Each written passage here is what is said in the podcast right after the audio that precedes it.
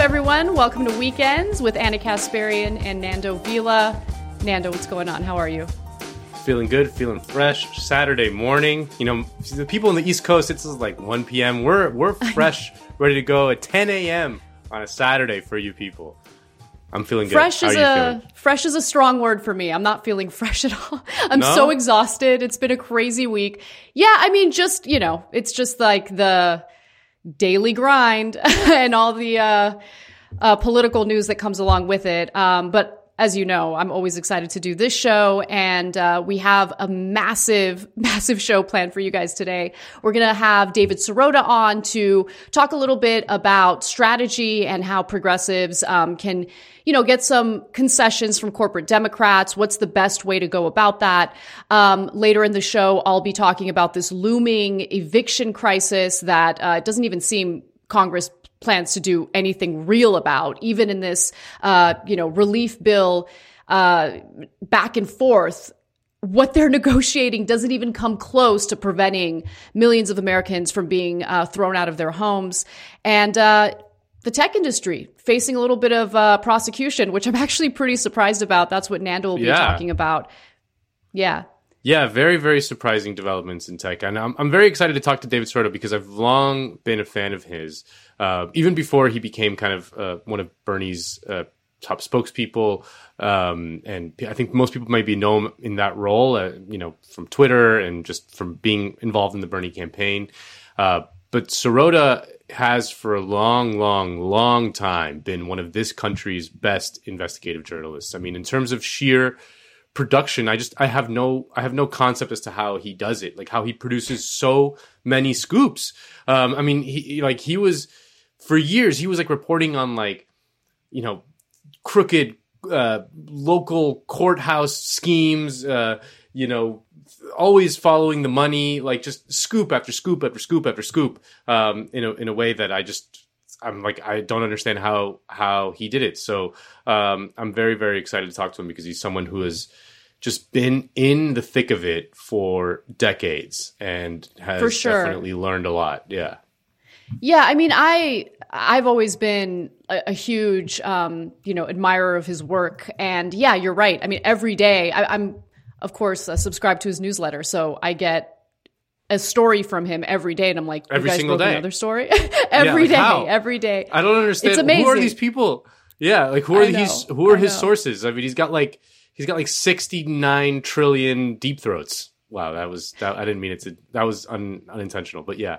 Uh, so um, if you guys haven't already uh, sign up to get updates from the daily poster that's the publication Yeah. that he um, you know created after uh, bernie sanders's uh, primary uh, run ended and it's just it's a fantastic source um, of daily investigative journalism. It's very valuable. Um, but before we get to our uh, Verso read today, I did want to just give everyone an update on something that um, you know we talked about on a previous show, Nando, and it was about uh, the Amazon workers in Alabama who are attempting to unionize. There have been some positive updates on that front, so I wanted to just kind of update the audience about it. So the uh, National Labor uh, Relations Board has determined that. Um, uh, a union pushing to represent Amazon uh, workers in Alabama has enough support to hold an election. So, um, you know, it's a small update, but it's a good update. This is this is promising news. Um, and of course, Amazon, I'm sure, is going to go into full disinformation mode to try to dissuade these workers from, you know, voting in favor to unionize. Um, Amazon argued in its filings that the size of the proposed bargaining unit at the um, Alabama warehouse was more than 5,000 workers, um, making it difficult for the retail wholesale. It's amazing that they even tr- like try to do this argument. Um, uh, making it difficult for the retail, wholesale, and department store union to rally enough people to call for a vote. Uh, but the board determined that the union has demonstrated enough support, and so they're going to move forward. Um, and so it's good news. Uh, we'll see how this all plays out. But um, much love to you know the workers in Alabama who are doing what they can to make this happen. They definitely deserve representation. Yeah, I mean it's that's that's a trick, right? Is to just expand the size of the bargaining unit um, to to make it much bigger than it actually is, because then they say like, oh look, they only got this per- this smaller percentage of the total bargaining unit um, to sign union cards, and therefore the union can't proceed. Uh, you know, it's funny like you know this is a factory and the worker like the Amazon's like own internal memos that they've that they have access to from 2018 2019 say that this factory um, uh, or I don't know if it's 2019 whatever whatever the years. They have internal memos that show that this factory was you know 1500 workers which is what the what the union drive is alleging. In fact and Amazon's just saying no there's 5000 workers there. And it's like what what? You know like yeah. this is pretty easily verifiable um, so yeah, it's um, it's you know hopefully it goes ahead. I mean, it's going to be a long, long drawn out fight, and it's going to be pretty vicious. But for whatever reason, it's you know the NLRB is kind of is is playing ball. I mean, it's shocking, you know, given just the makeup yeah, it of is. it, and and and and, it, and so so yeah. Hopefully, hopefully that, that I mean, it could. It's again, it's a small first step, but it could potentially be uh, utterly transformative if, if a company mm-hmm. like Amazon was was unionized. I mean, it's beyond things that we can even comprehend in, in this with our small brains in this current moment. So, um, yeah, that's definitely some very welcome news. So um, there's a good way to expand our small brains, and that's by reading uh, more. Yeah. And luckily, our partner, uh, you know, they uh, publish books. Expand they your do. mind, uh, Nando. Tell us more about that. Well, you know, if you join the Verso Book Club, Anna, you can get every new ebook that Verso publishes each month, as well as one to three books in the mail. All Verso Book Club members will also get 50% off all books for as long as you are a subscriber. To celebrate 50 years of radical publishing, each member tier is 50% off for your first three months. In December, Verso selected the best books published from this year, plus Comrades will get their brand new Comrade canvas tote bag. You know, if you want to get your lady a good gift for the holidays, the Comrade tote bag is a good one. The Comrade tier is $20 a month, and if you join in December, you'll get Burn It Down, Feminist Manifestos for the Revolution, edited by Breanne Fahs. Long Live the Post Horn by Vigdis Hjorth, called the best post office novel ever written by the New York Times. Sinews of War and Trade, Shipping and Capitalism in the Arabian Peninsula by Laleh Khalili, and the Verso Book of Dissent, the revolutionary words from three millennia of rebellion and resistance, plus the Verso tote bag with Comrade in elongated black type on the front and the Verso logo on the back. Yeah, baby. I love it. I love it. And I also love our decode segment. So um, yes. let's get right to it, Nando. Tell me about what's let's going on with uh, Facebook and, um, you know, other tech companies that are being targeted by prosecutors. Well, Anna, and the dear viewers at home, are you terrified of a future that is essentially a techno feudal dystopia? Well, this decode segment is for you. Overall, the pandemic has heightened trends that were existing before, and one of them was the growing power of big tech. I mean, just look at this chart. The tech stocks are surging. Apple became the first company ever valued at $2 trillion. Amazon, Microsoft, Alphabet, which is Google, and Facebook are not far behind. But something really big happened in the last week, and it hasn't gotten as much attention as I think it probably should. This morning, federal and state authorities want to break up Facebook, the world's largest social media company hit with two major lawsuits, one by the Federal Trade Commission, the other by attorneys general in 46 states. Both lawsuits allege Facebook illegally crushed its competition, violating antitrust laws and creating a monopoly.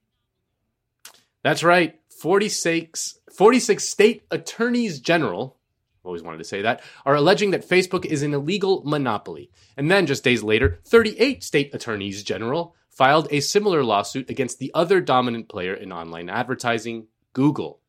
The Department of Justice is suing Google today in what is the largest antitrust case against a tech company in more than 20 years. Our tech reporter Brian Fung has been following this. He's on the story this morning. I mean, this is the biggest really since since Microsoft, right? What is the DOJ alleging here? Yeah, it's the biggest antitrust case against a tech company in at least a generation here. Uh, what the DOJ is alleging is that Google controls 80% of the search market in the United States, and it's using its power to hurt rivals and damage competition. The Trump administration and a coalition of red and blue states working together to take on Google and Facebook head on. I mean, this really kind of came out of nowhere. And it's hard to overstate just how big of a deal this is. I mean, the last time the government stepped in to break up a company was Microsoft back in the late 90s, early 2000s. And since then, there's been a ton of corporate consolidation in almost every sector, from banking to entertainment to beer. John Oliver did a whole segment about it, and I'm just going to use that clip because his team already did all the research for it. Look, and airlines here are just the beginning. Uh, the rental car business is now 90% dominated by just three companies. Uh, the US beer industry is 70% controlled by just two companies. And online search engines are, of course, as we all know, dominated by one major player. That's right, say it with me. Bing. That's right. Bing, the best way to Google something. In fact, look, Full disclosure here, even our own parent company, Time Warner, is currently trying to merge with AT&T, which makes this story a little dangerous for us to do. Although, you know, that is presuming that AT&T executives managed to get their shitty service working long enough to see it. AT&T, it's the top telecom company around, alphabetically, and nothing else. Thank you for that, John. And the Federal Trade Commission, which regulates mergers and acquisitions, have basically sat back and allowed all of this consolidation to happen without any pushback at all until now. Now, we won't know what the outcome of these lawsuits will be for probably years, but it is a step in the right direction because the only entities that are large enough and powerful enough to confront these tech behemoths are national governments. I mean, we've seen how Amazon can just run roughshod over Seattle's local government when they tried to pass a very modest tax to fund more homeless shelters. And even a state as big as California was powerless to legislate Uber's employment model, culminating in the passage of Prop 22. And while the European Union has been pushing back on big tech for a few years now, the American government had basically done nothing up until now. And I want to focus on the case of Facebook first because I think it will be easy to understand for me and most people, given that it's products that most of us use all the time, every day. The key to understanding the government's case is Facebook's acquisition of Instagram and WhatsApp. Here's New York's State Attorney General, Letitia James, who is leading the onslaught. The two most glaring examples of this unlawful scheme were Instagram and WhatsApp. Facebook bought Instagram for $1 billion in 2012 when the company did not even have a cent in revenue. And in 2014, Facebook paid the extravagant amount of $19 billion for WhatsApp, which was far more than industry experts and even Facebook itself valued the company.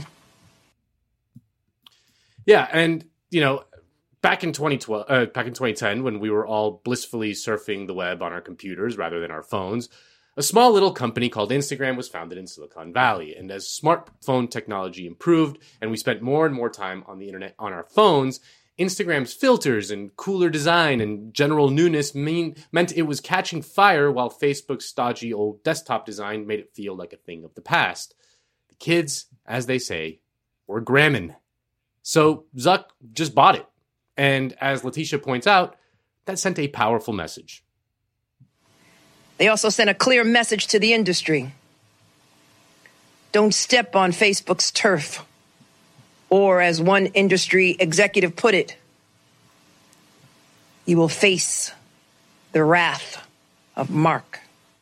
Wait, I just, Kayla, I just want to I want to play that clip again for the people because I, I just want people to notice that it's just so savage that CNBC ran that press conference while uh, side by side having a live graph of Facebook stock price just collapsing by the second. Look, look, check it out. They also sent a clear message to the industry: Don't step on Facebook's turf, or as one industry executive put it you will face the wrath of Mark. oh, baby, the good old stonks. so, yeah, back in 2012, Facebook bought its most threatening rival, and all was well for Mark for a time because the kids, they're fickle. The fads, they're changing all the time. And in 2013, there was a new player on the scene that all the teens were just raving about. Turn now to the latest app that has caught fire with teens. It's called oh, Snapchat. Yeah. You know, the appeal is it says you can share a snapshot with friends without any risk of an embarrassing viral moment because the photo's programmed to vanish seconds after it's set. But is it encouraging kids to send inappropriate photos that actually won't disappear? ABC's Lindsay Davis has more on the controversy. This message will self destruct in 30 seconds. It's technology right out of an Inspector Gadget episode. Teens everywhere believe they're sending their own self destructing messages online with an app called Snapchat.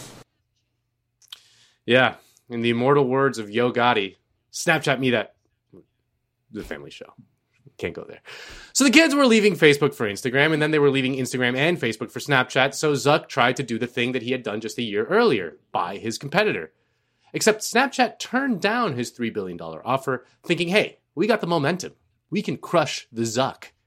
But they underestimated the wrath of Mark and his dominant position in the marketplace because he owned Facebook and Instagram. He had way more users than Snapchat. And in a way, that's part of the appeal of a social media platform. The more people that are on it, the more social pressure there is to join it. And Snapchat had this cool new thing where you could send your nude and it would immediately disappear. So if Zuck couldn't buy them, he just copied the technology in order to crush them when they launched Instagram stories. And apparently, Facebook executives were pretty open about this. Mike, you broke this story overnight and you quoted Kevin Systrom as saying other companies deserve all the credit on this. That's not something you hear Facebook executives say very often. I think it was kind of hard for Instagram and uh, Kevin to really deny that Snapchat pioneered the format here. You know, so Facebook either buys its rivals or use its market size to crush its rivals. And to me, it seems a pretty open and shut antitrust case. Facebook is a monopoly. And for its part, sorry, I just knocked my computer. For its part, Google is also an open and shut monopoly. I mean, seriously, does anyone use any other search engine? And the question is, why should I care? I mean, boo hoo, some tech assholes are getting screwed by Zuckerberg. This is totally unrelated to me. Well, for one thing, the internet has become a sort of virtual reality for mankind. And having a handful of private tech companies control that space is just bad in a lot of ways. But concretely, for starters, Facebook and Google's dominance in the online ad market has essentially killed journalism. I mean, before it used to be that websites and publishers could control their own ad sales, and it was never a great model, but it did lead to a bunch of sustainable news organizations. Remember when there used to be a bunch of websites that you could just read and all had their own little delightful tone and focus? Well, they're all gone because Facebook and Google have essentially hoovered up all of the advertising money in recent years. As more and more of our online time migrated away from computers and onto our phones, our time spent has basically been within apps on our phone rather than through a browser. This means that the control of the advertising went to the app, i.e., Facebook, instead of the publisher, i.e., your favorite website or newspaper. And that means that Facebook and Google just swallowed up all of those ad dollars. And this has basically killed local reporting and investigative journalism, even in pretty big cities. For example, Pittsburgh, with a metro population of about 2.3 million people, does not have a daily newspaper. And while I think that the effect of social media driven fake news is somewhat overblown in the US, I mean, I still think that the problems with the way America gets its news predate social media. And indeed, the biggest cancer in the American news ecosystem is, in my opinion, still television news, both local news stations that are essentially PR operations for police departments and cable news, which just turns our brains into mush. And of course, who could forget the most consequential bit of fake news in my lifetime? That time that the New York Times said Saddam Hussein had weapons of mass destruction.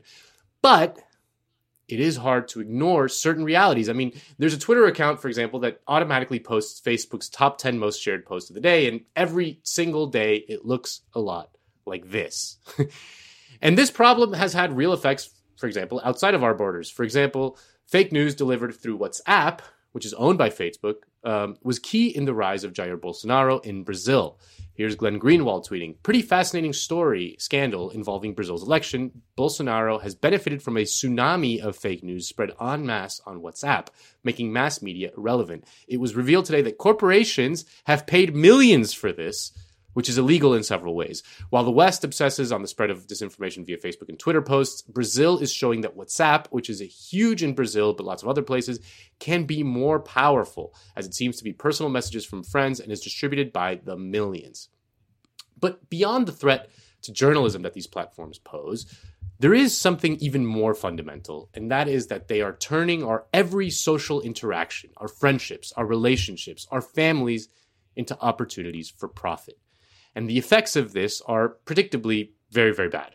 In The Guardian, last week's weekend's guest, Richard Seymour, writes, Quote, social media addiction is rarely understood in this extreme light. Nonetheless, users often describe it wrecking their careers and relationships. The complaints are almost always the same. Users end up constantly distracted, unproductive, anxious, needy, and depressed, yet are also curiously susceptible to advertising. Patrick Garrett wrote of his social media addiction causing a desperate, hollow pressure of waste in his working life as a journalist. Social media addiction has been linked repeatedly to increased depression. Interaction with the platforms correlates with a major decline in mental health, while increased screen time, or time on device, may be contributing to a recent surge in teen suicides. Facebook's own guileful way of presenting the issue was to claim that while passive consumption of social media content could pose mental health risks, more engagement could improve well being. This claim, while not supported by the research, would mean more profitable data for the site. Ah, isn't that funny? And we can all recognize this behavior, even if we are not ourselves in a full blown mental health crisis. We can see echoes of that in our own lives. We may know people who have been lost to Facebook insanity or relationships that were destroyed by it. So now, the first few years of the Biden administration will be shaped by this landmark antitrust case it will be interesting to see just how the politics of this will play out. I mean, on the one hand, there is a growing political consensus, not just amongst the population, but amongst politicians themselves, that we need to do something about the power of tech. But on the other hand, the Biden administration is quietly stuffing his transition team with a bunch of Facebook and Google people. So we'll see how that plays out. But while I applaud this move by the brave attorneys general, it is true that, not to sound too much like Hillary Clinton, breaking up the Facebook into its constituent parts won't end racism. No, I'm kidding. But breaking up Facebook into its parts is just a first step. And zooming out a bit, it is true that things like social media and especially search engines are probably natural monopolies, meaning that they don't necessarily work better when there are a bunch of smaller firms competing. Think of something like a subway system. It used to be that the subways in New York were run by private companies, competing with each other rather than coordinating with each other. And as you can accept, expect, that was absolute chaos. A subway system needs to be that a system so that you can coordinate schedules, which routes need more or fewer trains, etc. There needs to be a single entity controlling all of that, which is why it's something that needs to be publicly administered for the benefit of all rather than given to a private capitalist so that he can enrich himself. Social media and search are, in a way, similar. The search engine simply works better when there is one giant one receiving more inputs so it can better inform the results it gives to you. Ditto with social media. One of the points of social media is that everyone is on it. So, if we're going to have things like search or social media, our goal should not be simply to limit their power, although that is a critical first step. Beyond antitrust, we should build towards a future in which these services are democratized. Last week on this show, Richard Seymour suggested that in the UK, the BBC could launch its own publicly owned social media. In the context of the US, the best example we have is probably the US Postal Service. I mean, the mail is a natural monopoly, and the Postal Service connects all of us in this country, is publicly owned, provides good unionized jobs to its workers, and critically protects our privacy in a very meaningful way. When we send a letter, we are quite confident that the Post is not going to try to get information out of it for profit. And Yanis Varoufakis, the former Greek finance minister, has put together proposals for how we can democratize these firms. He writes, even Google's fiercest critics use its technology to research their fiery tirades against it, or more mundanely, to find their way around a foreign city. Let's be honest, life without Google would be awfully more tedious in a variety of important ways. But that is not a good reason to leave Google and the other tech giants alone. On the contrary, the nature and importance of their contribution make it imperative that they be placed under democratic control and not just because of the well appreciated need to protect individual privacy. This is true. I mean, we don't want to go back to a world pre search engine. Even if that were possible, the cat is just out of the bag. And then he gets into what needs to be done. Google cannot credibly argue that the capital generating its profit stream was produced entirely privately. Every time you use Google's search engine to look up a phrase, concept, or product, or visit a place via Google Maps, you enrich Google's capital. And while the servers and software design, for example, have been produced capitalistically, a large part of Google's capital is produced by almost everyone. Every user, in principle, has a legitimate claim to be a de facto shareholder. Of course, while a substantial part of big tech's capital is produced by the public, there is no sensible way to compute personal contributions, which make it impossible to calculate what an individual share might be. But this impossibility can be turned into a virtue by creating a public trust fund to which companies like Google transfer a percentage, say 10%, of their shares. Suddenly, every child has a trust fund. with the accumulating dividends providing a universal basic income that grows in proportion to automation and in a manner that limits inequality and stabilizes the macroeconomy. We on the left have to be thinking about this kind of stuff. We cannot retreat from these debates because if we leave it to the libs, we're just going to get Microsoft 2.0. And we have to place this fight against big tech in the context of the broader fight against capital. Antitrust is just a part of it. But things like the Amazon unionization fight, which we talked about earlier in Bessemer, Alabama, which is still ongoing, is the other critical part.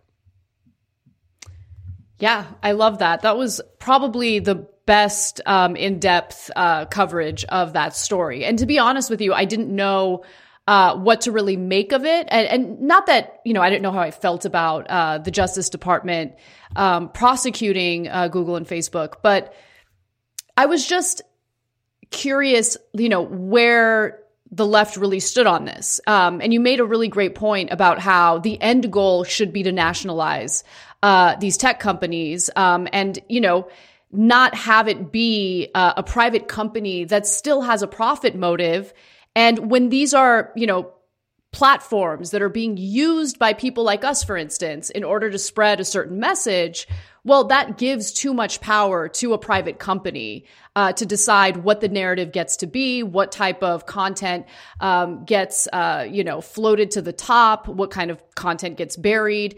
And there's a very real reason why you see right wingers constantly trending on most of these uh, websites. It's because they know how the algorithm works. Their pro corporate message, uh, their pro tax cut message aligns perfectly uh, with these, uh, you know, various platforms. And so if you're doing content that's highly critical of, let's say, Facebook and its uh, practices in selling data, is that content going to do well on Facebook? Probably not. Uh, I mean, I'm not stupid enough to think that they don't, you know, game the algorithm um, to their advantage when it comes to certain content, and that's a problem. And I love the I love that you mentioned what this has done to local news, but also to you know, national news, people who got their start uh, putting out digital content, right? People who yeah. are part of this new media revolution. Um, every year, the rules change. And I feel like every year you find yourself trying to figure out what this opaque uh, algorithm is. And even when you do, do you really want to cater to a private company's algorithm when you're covering news, which comes along with, I, I, believe, an incredibly giant responsibility to inform people about what's really going on in the in the country, in the world.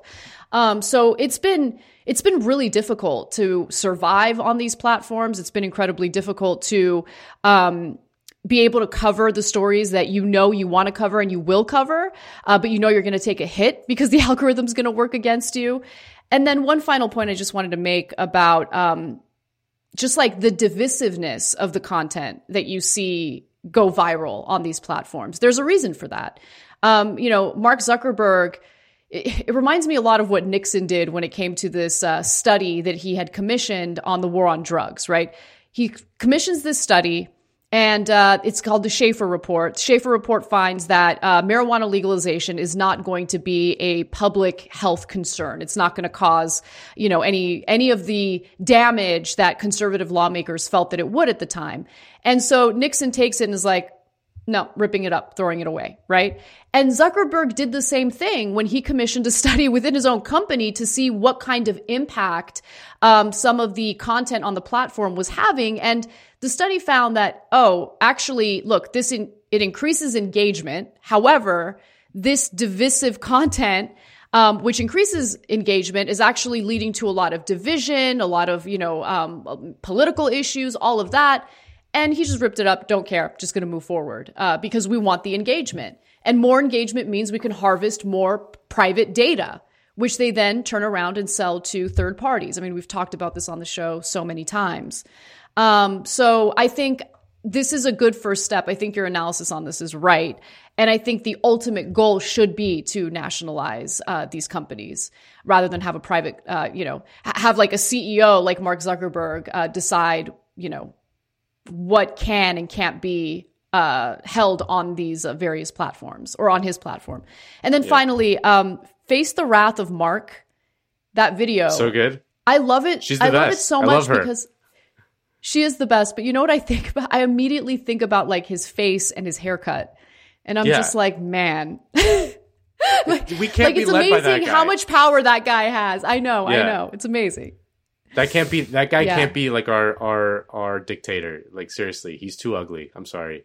Um, that's just that's just uh, you know we can't we can't allow that. I mean it's You know the, what what gets what's maddening about a lot of these debates is that because they they they sort of get filtered through the partisan lens in which everything gets filtered in in the United States. It's um, especially when it comes to tech platforms, regulation of what gets published on it or not. Um, you know, on the one hand, uh, it is true that we don't want to give the you know Mark Zuckerberg the power to just decide what is fake news and what is real news. I mean, you can see how that's a problem. I mean, just this week um, there was a case of, of Instagram suppressing um, any content that criticized Biden uh, for his support of the crime bill. Like, um, it was really insane. You know, like just think, this is like a Yep. pretty conventional wisdom at this point that Biden was like a big part of the 1994 crime bill. Uh, but because like some fact checker in something like claimed that it didn't exactly cause mass incarceration or whatever, like some sort of little small insane fact checking detail, which is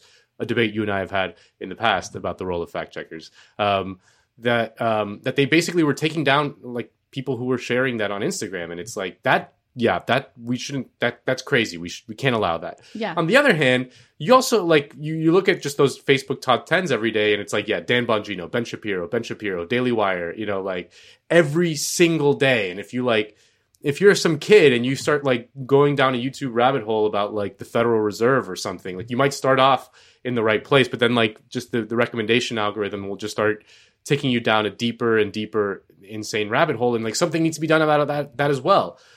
So, but the because it's like filtered in like the sort of liberal conservative uh, partisanship, the debate is maddening because the, the only real role is democratization. The only real thing to do is democratization, that we should have a say in how these things are regulated, not you know, not Yeah. letting so so that that's like one aspect of it.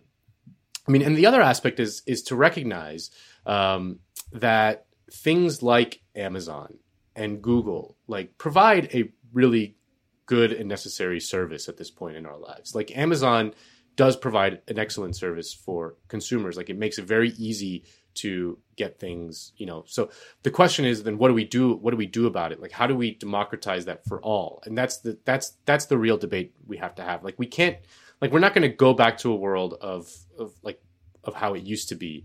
Um you know, the the the goal is to to harness technological progress for all, you know, to to to to make it so that we all benefit from it rather than we're all just kind of slaves to it. Um, that's the that's Yeah. the real kind of debate that should that should be happening. Um, so things like this scheme that you know Varoufakis comes up with of like you know creating these kind of public ownership um, trust funds uh, that that that kind of oversee these these um, these tech companies is is a, is an interesting way to look at it. It's one example. I mean, there, there could, I'm sure there's many other schemes to do it, but the, the fundamental principle remains that it should just be owned by us for the benefit of us. Um, and and yeah, I that, I think that that's how we have to reframe this debate. But again, this antitrust thing, it, it's remarkable. I mean, it's just I've, I did not expect this to happen. I mean, there's been kind of a lot of you know, there's been a lot of organizing around it, you know, uh, especially around like this kind of anti-monopoly movement that's happened, which I have some disagreements with, um, kind of ideologically. But I think that on on some level, we both kind of agree that there's just too much power uh, in these people right now. I mean, like just look at the stock, like I mean, just look at their market cap. I mean, it's it's insane. I mean, it's like Yeah. they dwarf the banks, they dwarf you know oil and gas companies. It's just their size, it's they're just their their sheer the sheer power of them is just overwhelming, you know, and and and we need to we need to do something to, to at first just stop that, you know, stop that growth, and then we can maybe sort of catch our breath and and, and decide what, what we do after it. But um, so yeah, it'll be interesting to see how it plays out because I mean the Trump Trump administration kind of did a funny thing, right? I mean they just did it on the way out and kind of left it to Biden, which is which is which is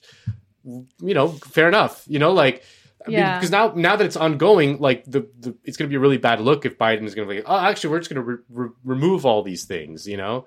Um, I mean, he could just blame it all on Trump, and the libs will probably go along with it. But I think that there is enough of a awareness from everyone that social media is there's a problem with it. Like we're maybe we can't articulate it, maybe we don't know what like how to solve it, but we we all agree that we don't like this this this current state of affairs. We don't like it. So so yeah, it'll be interesting. Yeah, I'm, I'm curious to see how it plays out. But, it, you know, the way that things are set up, it also gives you um, this illusion of choice as well, right? Because, you know, you might see a negative story about Facebook and how they're intentionally using divisive content in order to increase engagement, in order to harvest more of your data to sell to third parties without you even really realizing it. Um, but what are you going to do, right? Okay, well, I want to keep in touch with my friends. I'm going to go to Instagram you know, so uh, I I think that this again, I think your analysis is spot on. I think you're right about what the end goal should be, um, but it's really difficult also to regulate these tech companies when they're honestly a bunch of different businesses in one right? Is is facebook an advertising firm? Yeah. is facebook uh, so, is it considered um, a, a news site? You know what i'm saying? It's like so many yeah. different things in one and the, the sheer size of it and the versatility of that platform makes it incredibly difficult to really regulate it. And one of the other issues is that you have people in Congress who literally don't know how technology works. Yeah. Like they don't know how these platforms work. They don't know what the, the practices are. And then you watch the congressional hearings where they're asking questions to, you know, the Google CEO, Mark Zuckerberg, whoever they're, um, you know, questioning at that time. And it's just, embarrassing because they're they're not equipped with the knowledge necessary to really understand the weight of the issue.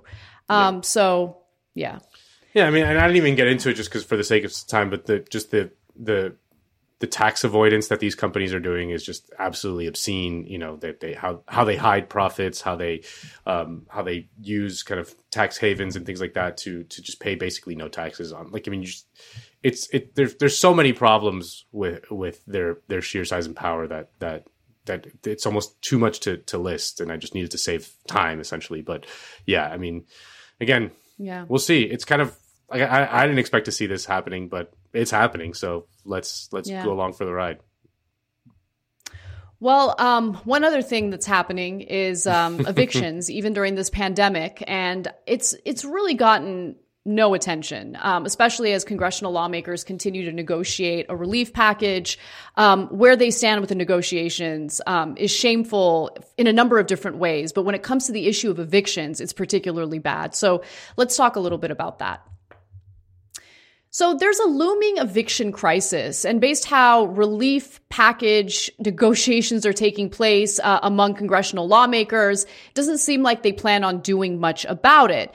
Now, the CDC's eviction moratorium will expire on December 31st, which will lead to an explosion of Americans being forced out of their homes and onto the streets. And Congress is having a discussion about maybe we should extend, maybe we should extend this moratorium. But even that's not enough. So just to give you a, a sense of the weight of this issue, 6.7 million adults are likely to face eviction or foreclosure in the next two months. And you see actual instances of people being evicted even now during this so-called moratorium when people are supposed to be housed in order to prevent the spread of the coronavirus. Um, but again, just let me reiterate, that moratorium isn't enough. Uh, here's what the scene looked like in Brooklyn on December 11th, uh, when a tenant activist uh, tried to, or tenant activist tried to block the, the NYPD from evicting a family from their home. Take a look.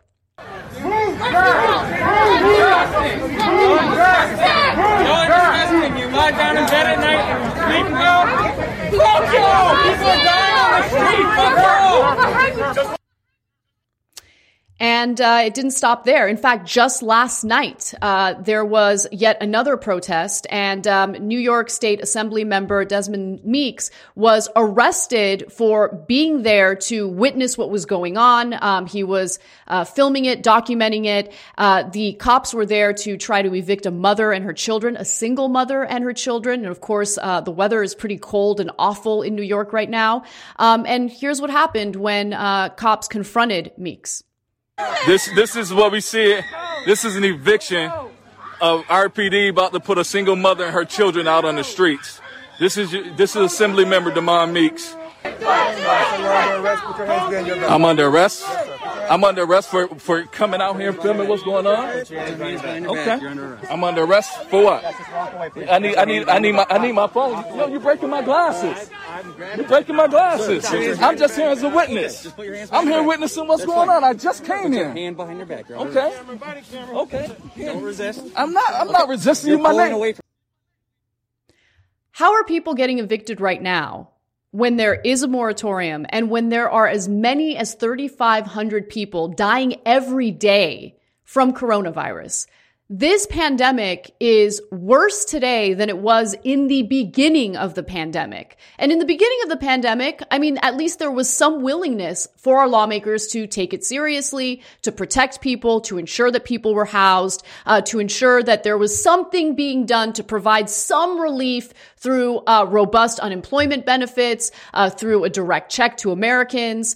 Uh, but that's not the case right now clearly. And all we keep hearing about is that looming December 31st date. But again, Congress hasn't done enough. The CDC hasn't done enough. And when it comes to the more recent moratorium that was implemented by the CDC, the problem was that it was implemented and written in such a vague way that some states decided to interpret it in, let's just say, a way that isn't so generous to people in need. Take a look. The, it's important to realize that the federal moratorium that's due to end wasn't good enough to begin with. It didn't come until September, and that was months after people in places like Kansas City had been evicted and forced to the streets in the middle of a global pandemic. The CDC moratorium only covers one type of eviction, and those are evictions for non-payment of rent. It leaves a lot open to local interpretation, and it puts the burden on tenants to apply for that protection. So the CDC moratorium was not good enough. But the CDC uh, moratorium allowed to expire at the end of the month leaves hundreds of thousands, millions of families vulnerable to eviction within the first 20 days of the next year. And she's a- absolutely right. I mean, in, in some places in this country, uh, you even have federal judges who are hearing eviction cases and siding with landlords. Um, one perfect example is Judge Patricia uh, Kinsey from Florida, who has decided to consistently side with landlords. She sided with a lawyer for a tenant named Steve Crowley um, I'm sorry, she sided with a lawyer for tenant Steve Crowley's landlord, a big Canadian company that owns 19,000 rental units in North America, who'd argued that the CDC order was unconstitutional. Uh, in fact, she thought that this was um, horrible when it comes to private property. Agreeing with the landlord's lawyer, Kinsey ruled that the CDC moratorium represented an unlawful taking by the U.S. government of landlords' private property rental income oh no, I mean, we can't mess with private property. But to be sure, there is an issue with mom and pop landlords who literally rely on their rental, um, you know, rental property in order to pay their own bills. And to be quite honest with you, we haven't really seen much of an effort by Congress to handle that situation either. And look, even when the pandemic, um, uh, was, you know, finally taken seriously and people were housed, um, because it was considered uh, a, an important public health measure, uh, the system still will value profits over human lives. So, for instance, take a look at this tweet by Mike Baker, where he mentions that there's been another record. More than a quarter million new coronavirus infections were identified in the United States today. This was a tweet uh, that he put out there on December 18th. Over the past month, about 5.9 million new infections have been identified. That's one out of every 56 people in the nation. Now, I give you that statistic because it's important to understand how this virus is just tearing through the country. It continues to be a gigantic public health concern. Yet people are being unhoused already, even before the moratorium is lifted. And Congress has failed, as of now, as we do this story, uh, has failed to come up with a, a robust relief package that really addresses these issues. But even a robust, foolproof moratorium isn't enough. And I want to make the case for that because all it really does is provide a temporary bandage on something that was a gushing wound even before the pandemic. Unaffordable housing, homelessness, these issues existed before coronavirus. Uh, you know, started to tear through the country. And um, remember, the eviction moratorium isn't the same as rent cancellation or mortgage cancellation. All it does is kick the can down the road and Americans are still going to owe thousands of dollars in back rent. So for Americans who did find some protection under the CDC's moratorium, understand that once it eventually expires, and we know it eventually will, their landlords will try to evict them if they are unable to pay that back rent. The portion of tenants owing back rent has roughly tripled during the pandemic, federal census surveys show. The most recent survey tracking the pandemic's impact on households identified an estimated 18% of households behind on rent payments. So what do you guys think that looks like? How bad is the problem? What does the average renter own as soon as these, um, you know, moratoriums are lifted? Well, the Federal Reserve Bank of Philadelphia says renter households experiencing job loss because of COVID-19 currently, currently at this moment owe an estimated $7.2 billion in unpaid rent, or $5,400 each. But don't expect the appropriate response from our congressional lawmakers, uh, like, for instance, Republican uh, Senator Ron Johnson, who literally had the balls to stand up and give this ridiculous speech this week. When I came to the Senate, we were a little over $14 trillion. Our GDP was over $15 trillion. We're actually below 100% of GDP. Now, I know I'm using a lot of numbers right now, and I'm going to use more because that's part of the problem. And one of the reasons we are $27.4 trillion in debt is we only speak about need, we only talk in terms of compassion. We all have compassion. We all want to fulfill those needs. We just don't talk in numbers very often. We don't analyze the data. We don't take a look at what we did in the past and see did it work? Oh, oh, I love, love looking at the past and trying to figure out whether some of the actions taken by congressional lawmakers have worked or failed. Now, of course, there have been a lot of failures, and I'd like to point to one that involved uh, Republican Senator Ron Johnson.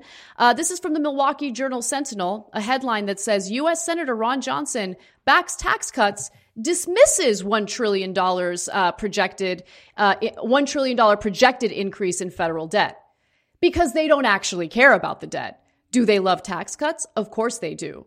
Do they love spending any of our resources on actually benefiting the American people, especially during a time of crisis? Of course not. And that's what that speech was really about. It was a giant middle finger to the American people who are truly suffering right now due to no fault of their own. A virus that they couldn't have predicted, a virus that has led to tens of millions of Americans losing their jobs, a virus that has led to more than 300,000 Americans dying. And Ron Johnson stands up there and pretends like he cares about the debt. It's absolutely shameful. And there's virtually no aid for independent mom and pop landlords who, again, do rely on rental property income in order to pay their own bills. And so they're still responsible for paying utilities for their buildings. They're still responsible to pay their property taxes. And some of you might think, no, landlord's bad. Doesn't matter if they're corporate landlords or independent mom and pop landlords.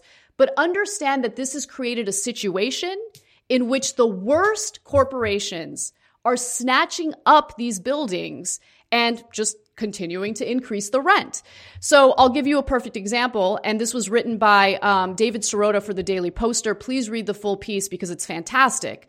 So um, at the Goldman Sachs Financial Services Conference on December 9th, Blackstone's billionaire CEO, Stephen uh, Schwarzman, boasted that after the 2008 financial crisis, his firm was able to cash in on the mortgage crisis. At the time, the company was able to buy up foreclosed homes and convert them into rental properties, subsequently plagued by the accusations of dilapidation or excessive fees, all while it received a big financial boost from the government. And guess what? Blackstone is really excited about these independent landlords who have become desperate because they're not getting any aid from the government. they're not able to collect rental income uh, for obvious reasons. And so they're either putting their buildings on the market, which then gets snatched up by people like Schwarzman, or they're being foreclosed on. And so it's going to create a far worse situation for renters down the line, and Congress doesn't care. Congress isn't doing anything about it. As Schwarzman says, you always have winners and losers. Blackstone was a huge winner coming out of the global financial crisis, and I think something similar is going to happen.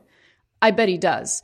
And you wouldn't, and by the way, wouldn't you know it, despite the country's devastation and public health crisis, Blackstone continues to force their own tenants out on the streets. As Sirota writes, Blackstone has also been evicting residents during the pandemic and has faced a legal showdown in New York or with New York tenants at one of the city's largest rental complexes, which it owns. There, the company has been trying to exempt thousands of units from rent regulation laws. The company has reportedly even kept Manhattan units empty rather than face rent control regulations. And I've certainly seen quite a bit of that here in Los Angeles as well. And look, if Senate Democrats want to actually do something about this, and to be sure, uh, lawmakers like Senator Bernie Sanders have, they've been fighting pretty hard. But they can actually fight harder because believe it or not, they do have leverage, even though, even though Republicans control the Senate. What do I mean by that? Well, keep in mind that Mitch McConnell just recently admitted that Kelly Loeffler and David Perdue, who are, you know, running in the Senate runoff races in Georgia, are currently being hounded due to the lack of direct checks to Americans. Of course, this is part of the relief package negotiations, something that Mitch McConnell was not in favor of in any way at all. However, once he realized that this could hurt the chances of Loeffler and Perdue getting reelected, he jumped on a call with GOP lawmakers and urged them to send a direct check to Americans. Now that's important because we know that Republicans don't want to lose control of the Senate. And so since Democrats have that leverage, why not use it? There's also one other thing that's not getting a lot of attention. Turns out that Donald Trump uh, wants, whether you believe him or not, he's on the record claiming that he wants a more robust relief package for Americans. Here's what he said to Brian Kilmeade in the past weekend. What about an aid package for the, the it's, American it's people? Moving along. What could you do to get the 900 billion out? Well, I want to do it. I'm McConnell? pushing it very hard. And to be honest with you, if the Democrats really wanted to do the deal, they do the deal. They should do it right now. I want to see checks going for more money than they're talking about going to people. Democrats should use that soundbite and they should use it aggressively and they should use that leverage against uh, the Senate GOP, which of course has served as an obstacle in getting a, a robust relief package to Americans. Um, but unfortunately, we do have a number of uh, feckless, self-interested Democratic lawmakers like Senator Warner, who is one of the wealthiest members of Congress, he's a Democrat. And in regard to what progressives have been demanding, he's gotten a little salty. And here's what he said on a recent interview with MSNBC. I mean, we're dealing with a Senate that is still unfortunately controlled by the Republicans. We still have Donald Trump uh, as president, controlling two thirds, in a sense, of the federal government, the executive and the Senate. And the alternative would have been to have people get kicked off of unemployment, get kicked out of their apartments, not get the kind of food assistance that's needed. Uh, the Republican deal was sitting at $500 billion. And frankly, there had not even been any conversations between leadership. So he sounds like he's not really interested in fighting or using any of the leverage that Senate Democrats have in demanding more for the American people. I want to reiterate the New York Times reported that McConnell said Senators Kelly Loeffler and David Perdue, who are both facing January runoffs that will determine which party controls the Senate, something very important for Republicans, right? We're getting hammered for Congress's failure to deliver more pandemic aid to struggling Americans, particularly the direct payments, and that enacting the measure could help them. Mm, I would uh, dangle those Senate races right before them and Again, just flex your muscle, Democrats. Fight and do the right thing. But as I shared in a segment with you all last weekend, the truth is when you have incredibly wealthy people allegedly representing us in Congress, they're so far disconnected from the realities that we face on a daily basis. They just don't get it. And so we get insulted with a proposal of a one time $600 check or maybe no check at all. But in this case, I think if Democrats understood the leverage they had and they were willing to fight a little harder, uh, they could get something done to not only prevent people from getting evicted in a, a temporary period of time, but more importantly, provide actual rental assistance so people aren't kicked out of their home as soon as that moratorium is lifted. That hasn't been addressed. I don't know if it's going to be addressed, but it is a big problem that seems like no one's paying much attention to.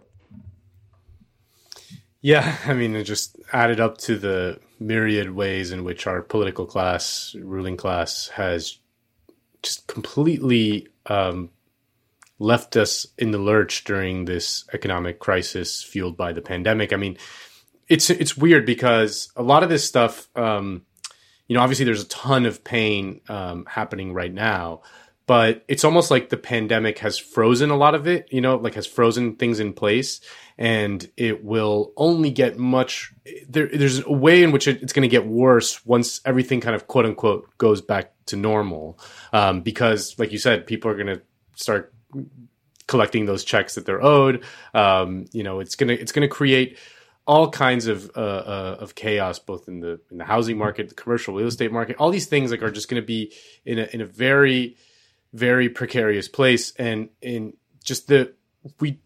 It's it's hard to imagine what's going to happen. I mean, there's there is such a deep and broad economic crisis that's that's happening right now that again like something it's either gonna like we're either gonna sort of emerge from this with some sort of big kind of new deal type thing um, and i'm not necessarily thinking this is going to happen right now or with this current biden administration or whatever but like we're the, the country is really kind of at a major major inflection point in which we're either going to we're either going to come out of it with this big kind of 21st century new deal or uh, just or just kind of fall into a permanent state of um, downward spiral, permanent crisis, and um, and just kind of like a mass uh, underclass that is just much bigger than than it, than it ever has been in our history. I mean, it's just it really is wild to think about. You look at something like this, and you look at just how absent it is from the chatter, the political conversation, the negotiations going on on Capitol Hill, all of those things, and and it just it boggles the mind. I mean, it really boggles the mind. Um, and again, yeah. I just don't yeah. know what what is going to come out of this? I mean, there, it's going to create a political instability unlike we haven't seen in, in our lifetimes. Yeah, I mean, and I, I know that at least in Los Angeles, you can already see um, the impact of, of what's going on. I mean, of course, we had uh, a problem with homelessness even before the pandemic, but that problem has really exploded um, during this pandemic. And I mean, when you when it comes to local lawmakers, like what have they done? Oh, let's put a porta potty underneath the bridge and that'll be good enough. No, but that's it's insane because that's actually what was tried um, back in I think the early 1990s, and it ended up being a massive failure because people were using the porta potties for drug trafficking and all, all, sorts of other crime, and it did nothing to actually you know help with any type of public health concern. Um, you know, during the AIDS epidemic, AIDS HIV ep- epidemic, there were um, like housing programs because the government realized that this is a public health issue, right? And it's better to keep people housed in a clean, safe place rather than have them, you know, out on the streets, uh, possibly, you know, uh, spreading this. And, but we don't have that kind of mindset right now in this yeah. country. Like things are so, like, far in like this neoliberal profit driven direction that we're, I mean, like we're having conversations about, okay, what more can we do to bail out these businesses? I'm not talking about small businesses, like these corporations. I mean, the Federal Reserve printing money, all of that is totally fine. But when it comes to sending ch- just checks, direct checks to Americans who are in need right now, they're totally nickel and diming us. Eight million more Americans fell into poverty yeah. since the last summer. That's insane. Yeah. It's insane. And I yeah. think more than anything, guys, what it what it shows me is just how the left has no power. Because if we did, then we would be able to do something about this. Congress isn't afraid of us. They're not afraid of us at all, at all. And I think that's something that needs to be addressed. Yeah, and Anyway, ultimately, I um, mean, the, the presence of half a million homeless people in, in the richest country in the world is is just utterly like it's one of those things that I I oh, like when I think about it, I just I it drives me absolutely crazy and and and yeah, I mean, ultimately, our goal should be to decommodify the housing market pretty much entirely. I mean, it it should not be something subject to the whims of the market. It just it just shows that the market does not cannot satisfy housing for all. I mean, it just can't. So again, you know, decommodify the things that we need in our lives. That should be a principle that we stick to uh, over and over again. Whether it's food, housing, medical care, uh, education, all those things need to be decommodified. Sure, we can have, we can have, we can have like for shoes and stuff. We can have companies competing with each other and things like that. But for, but for the things that we Yeah, actually need in our lives, um, it just needs to be completely decommodified. No, I All right. totally agree with you. And and you know, when it comes to like like rent control, for instance, I mean, it goes back to a very familiar theme on this show. You know, you can try to regulate a privatized industry, right? But it's it's never going to be enough because with rent control in LA, it, I, this pandemic has shown how weak rent control is. Because what ends up happening is okay, these like mom and pop landlords can't, can't they can't afford to keep paying property taxes and you know um, utilities and everything for these buildings uh, for their tenants, and so they're putting this stuff back on the market or they're being foreclosed on, which allows vultures um, like Schwarzman to come in and snatch them up. But understand what they do: they don't keep the rent controlled buildings. What they do is they demolish them and then they build these luxury condos or luxury apartment buildings that are overpriced and they do sit empty.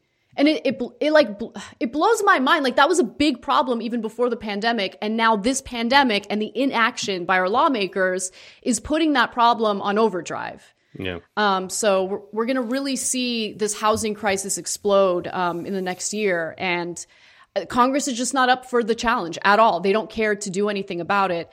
And since we're, you know, having a discussion about power and, and what, what we can do, I think it's important to bring David Sirota in now, um, who's been discussing strategy, debating strategy about, you know, what progressives can do to win um, all week.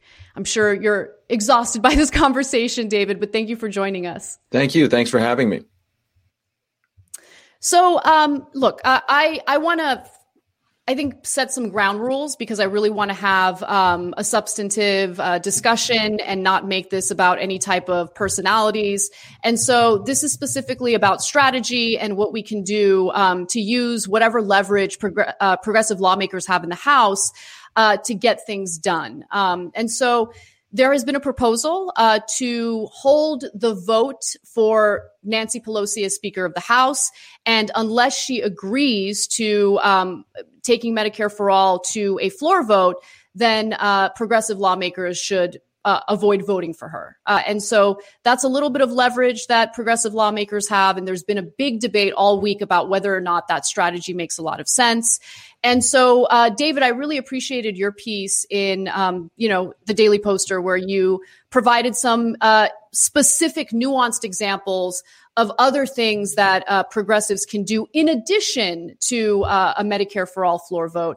Um, so, uh, do you want to just quickly talk about what those options are? Sure. Um, you know, I think the there there's a lot of things that the House Democrats could try to do if they wanted to, uh, and to leverage that vote uh, for uh, Nancy Pelosi. For instance, they don't have to just ask for a vote on Medicare for all. They could ask for a vote on two or three or four bills uh, that are in Congress that deal with the same issue. For instance, uh, Ro Khanna has an existing bill to allow uh, states to help states do their own single payer Medicare for all programs. And if you know the history of Medicare for all in, for instance, a place like Canada, uh, you know that it started at the uh, at there at the provincial level. So actually passing something that empowers the states to take action uh, is historically uh, has been helpful. Uh, it engages state legislators. We don't actually know where members of Congress really are on that issue. Uh, and we have an HHS secretary or an incoming HHS secretary who has said he actually supports doing that kind of thing. So, getting uh, folks on record on an issue like that, in addition to a Medicare for all floor vote, uh, is something uh, that you can ask for. You can ask uh, the Democrats uh, and Pelosi uh, and the Democratic leadership uh, to put a, a, a letter together, an initiative together to tell Joe Biden to use the existing executive authority that he will have to expand Medicare in the middle of this pandemic. Uh, we haven't seen any organizing around that. I mean, the the incredible thing to me, which is sort of sad, is that there's sort of this this idea this this idea out there that Joe Biden won the election. Therefore, that's over. So whatever Joe Biden does is is fine, and can't really you know fight it or or pressure him, uh, and that we have to uh, focus only uh, for now uh, on what's going on, for instance, in the U.S. House. It sort of gives a pass to Joe Biden as opposed to saying Joe Biden actually will have the power at with the stroke of a pen to expand Medicare if he wanted to. Why why is why hasn't there been any organizing around that? Why haven't the the House Democrats, uh, the Democrats in Congress, uh, moved aggressively to to put the pressure on him to do that? Uh, so that's another thing. Um, the and the other the other thing that can be done right now, which is directly right in the House, which I know some people uh, roll their eyes at because it's uh, because it's uh, I guess technical or wonky. I don't I don't particularly think it is. Is to replace the chair of the House Ways and Means Committee with somebody right now it's somebody who opposes Medicare for all and put in a Medicare for all supporter. Uh, and that's not a small thing, that's a huge thing. If you know the history of Medicare, Medicare itself, you would know how important it is to have a Ways and Means Committee chairperson, because that's the committee that oversees the legislation. You would know how important it is uh, to have a Medicare for All supporter in that job. The New Yorker did a, a, longer piece about this, I think it was two or three years ago, about how Ways and Means Committee Chairman uh, Wilbur uh, Wilbur Mills uh, back in the '60s ended up holding up Medicare for Medicare uh, singularly. Uh, for years until he was pressured and convinced to move off that. So there's been th- those are some ideas and and the problem that i've had with with some of the the discussion here is that these are ideas to say yes a medicare for all vote would be important but it needs to we need to actually ask for more in order to in order to expect to get anything. That what we have learned over and over again from congress is that if you don't ask for a whole loaf you probably won't get a you, won't get a crumb. If you ask for a crumb you'll get nothing. So in asking for only one thing uh, that is um, important, but doesn't really uh, put Nancy Pelosi necessarily in a position uh, where she really doesn't want to have to do something. If you don't ask for that, then it's not clear you're going to get much of anything. And the thing that's been disturbing is, is that even just saying that, which I, I, I think is a logical uh, earnest, honest kind of statement. Even saying that has generated recriminations of oh, people are selling out, people are corrupt, people are trying to help the Democratic establishment. And the problem is, is that we need to be able to discuss issues of tactics and strategy without uh, it devolving into if you disagree with me on strategy, or not even if you disagree with me, if you want to add something to the strategy, that must mean you are an evil, corrupt, self-dealing uh, establishment hack. And that that is not helpful to anyone. It is not helpful to the movement. It is not helpful to the potential the hopefully the outcome of actually guaranteeing health care to all an outcome that lots of us have been working for decades on.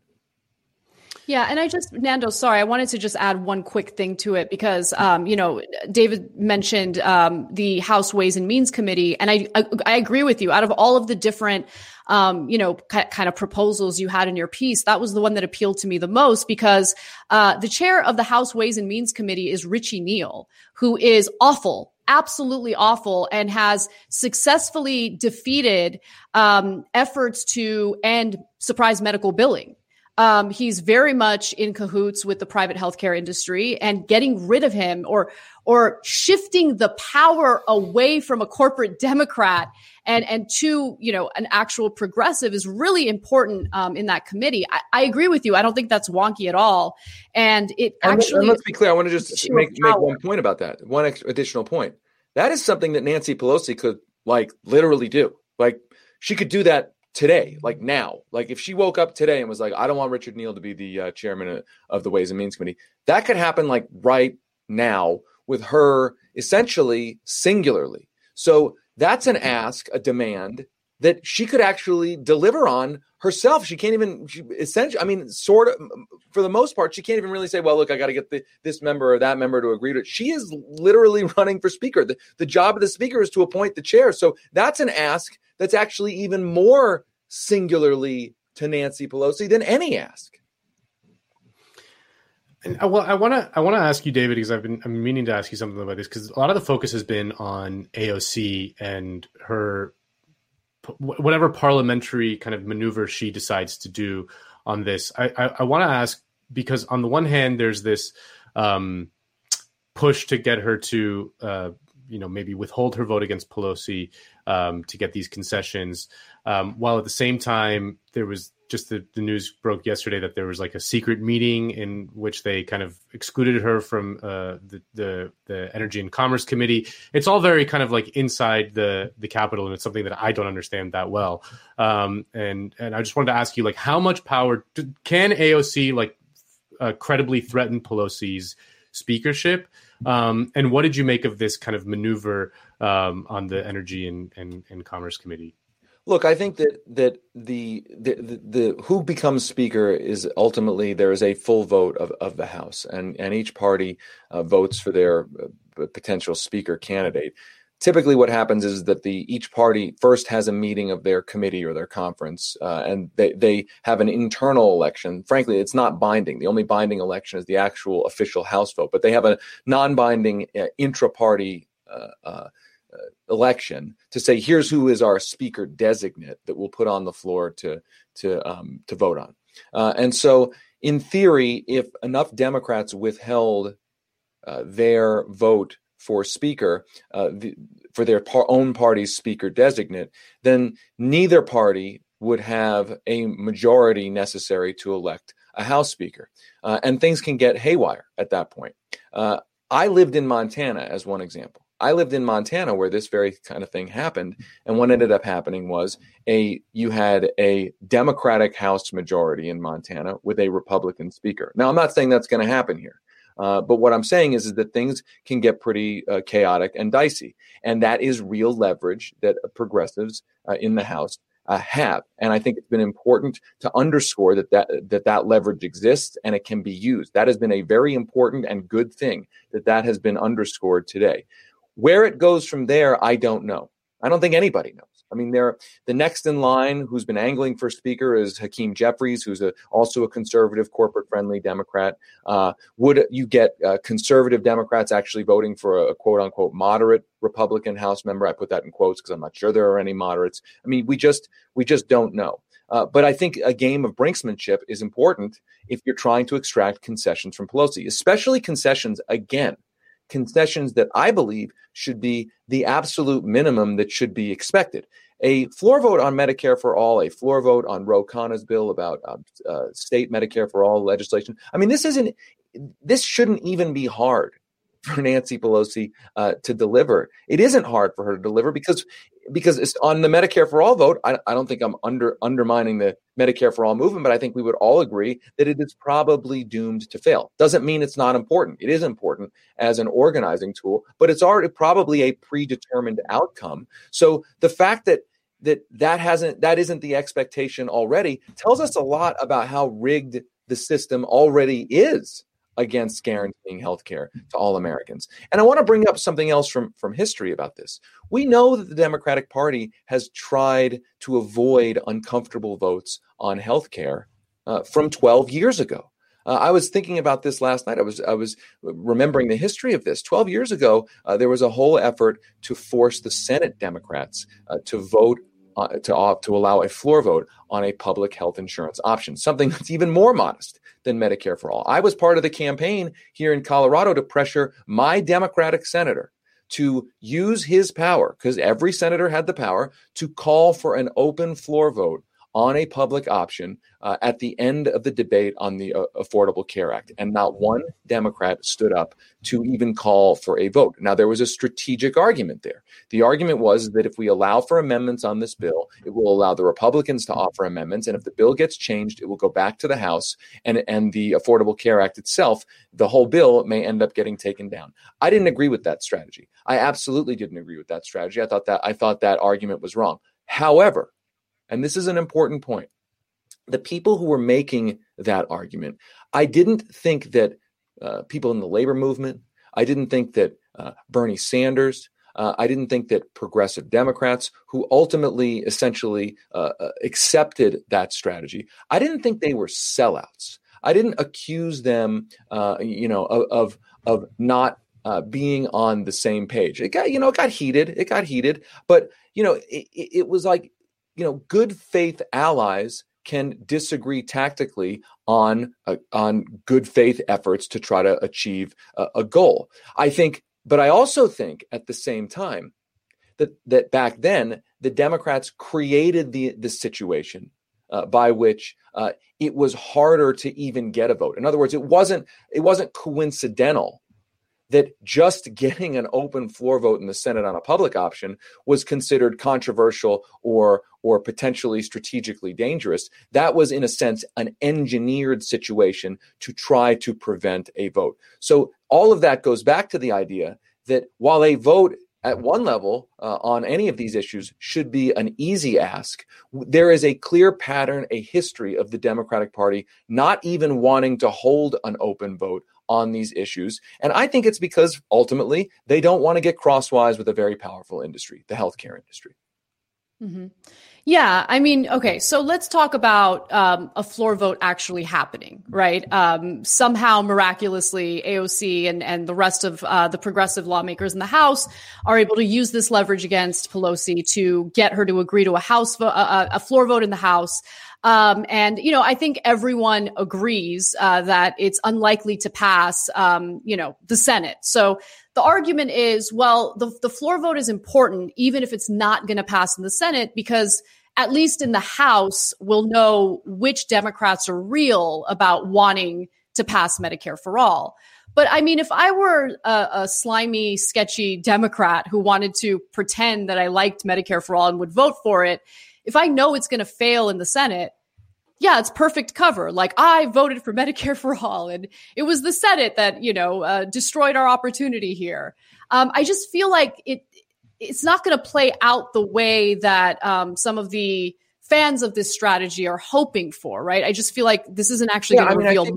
I, I I guess I agree with you, but I would also say I don't think there I, I don't see a big downside to it. I think that mm-hmm. you know, I think that okay, let's imagine a vote happens. Uh, all the co-sponsors vote for it. It doesn't pass the House. Uh, it it has it has fired up people, which is good. Uh, getting people on record actually casting a vote for it, actually good. Even if some of those votes are fraudulent, because you know the idea being fraudulent, mm-hmm. like if and when a Medicare for all situ- uh, vote comes up where it actually we really think it has a chance to pass, it's part of a larger legislative strategy. Some of those people, you know, beg off and actually flip their votes. It's good to have them on record right now. All of that is good. I think the the the the issue we're having is that to hold up this one tactic as a litmus test uh, for whether you support the cause, uh, whether you the act, an activist activist groups, advocacy groups, whether this tactic alone is the holy grail. That's actually what we're talking about here, which is a nuanced point and an important point to unpack. I reject the idea that that this one tactic is the silver bullet to solving healthcare in America. I agree that the tactic is important and helpful, but to hold it up as the one holy grail and to further say this is the only tactic that matters and that all the other work that's going on uh, all the state efforts uh, all the uh, the effort to potentially get rid of uh, a, a, current chairperson who's in the power position to actually block this bill. Everything else is not important. The only thing that's important is this tactic i think sets up the movement uh, to fail i think that's the because we know the vote itself will probably fail. So I think at a tactical level, I don't have I'm I'm a supporter of the idea that there should be a floor vote. I am not a supporter of the idea that the floor vote is the only thing that matters and everyone else who's doing who's working on this in all sorts of different ways everyone else has no value everyone else is a sellout and a corporate uh, hack. Like i don't i re- that's what's the problem here we have to be yeah. able to to walk and chew gum at the same time. We have to be able to be civil with one another if we agree that we're all trying to actually achieve the same thing. I can disagree with you on a tactic. You can tell me, you know, you think you here's why you think the floor vote is actually is a, a, a, the holy grail. But we can have that conversation without you saying, well, this means if you disagree with me that you're actually working for the health insurance companies, uh, you're actually working for big pharma, and you actually want to, uh, you know, uh, torpedo this entire movement that you've been working on for 25 years. Or, and it's not I me, know, it's not everybody. It's it's it's an absurd, yeah. and it's and, and I want to I want to just say one other thing. It is also counterproductive in a bigger way. I know, David, but like, I, I, am sorry, I keep interrupting you, Nando. But let me just let me just say, um, I think the mistake that you're making, and let me also be clear on something. I think there are people engaged in this debate um, who are who agree with the tactic, who agree with the strategy. There, and they are coming at this um, in an honest, sincere way. Mm-hmm. Um, you know, and, and I, I, respect that, and I, I, love that they're engaging in this discussion. And I think this debate is really important. Um, just right now, as we're doing the show, um, I, I'm I, I'm going to break my own ground rule.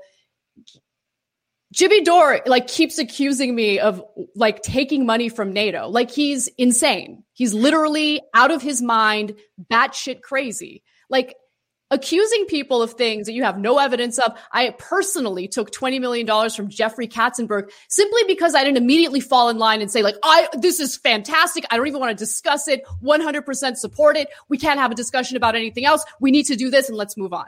Like that's, that's not a good faith person.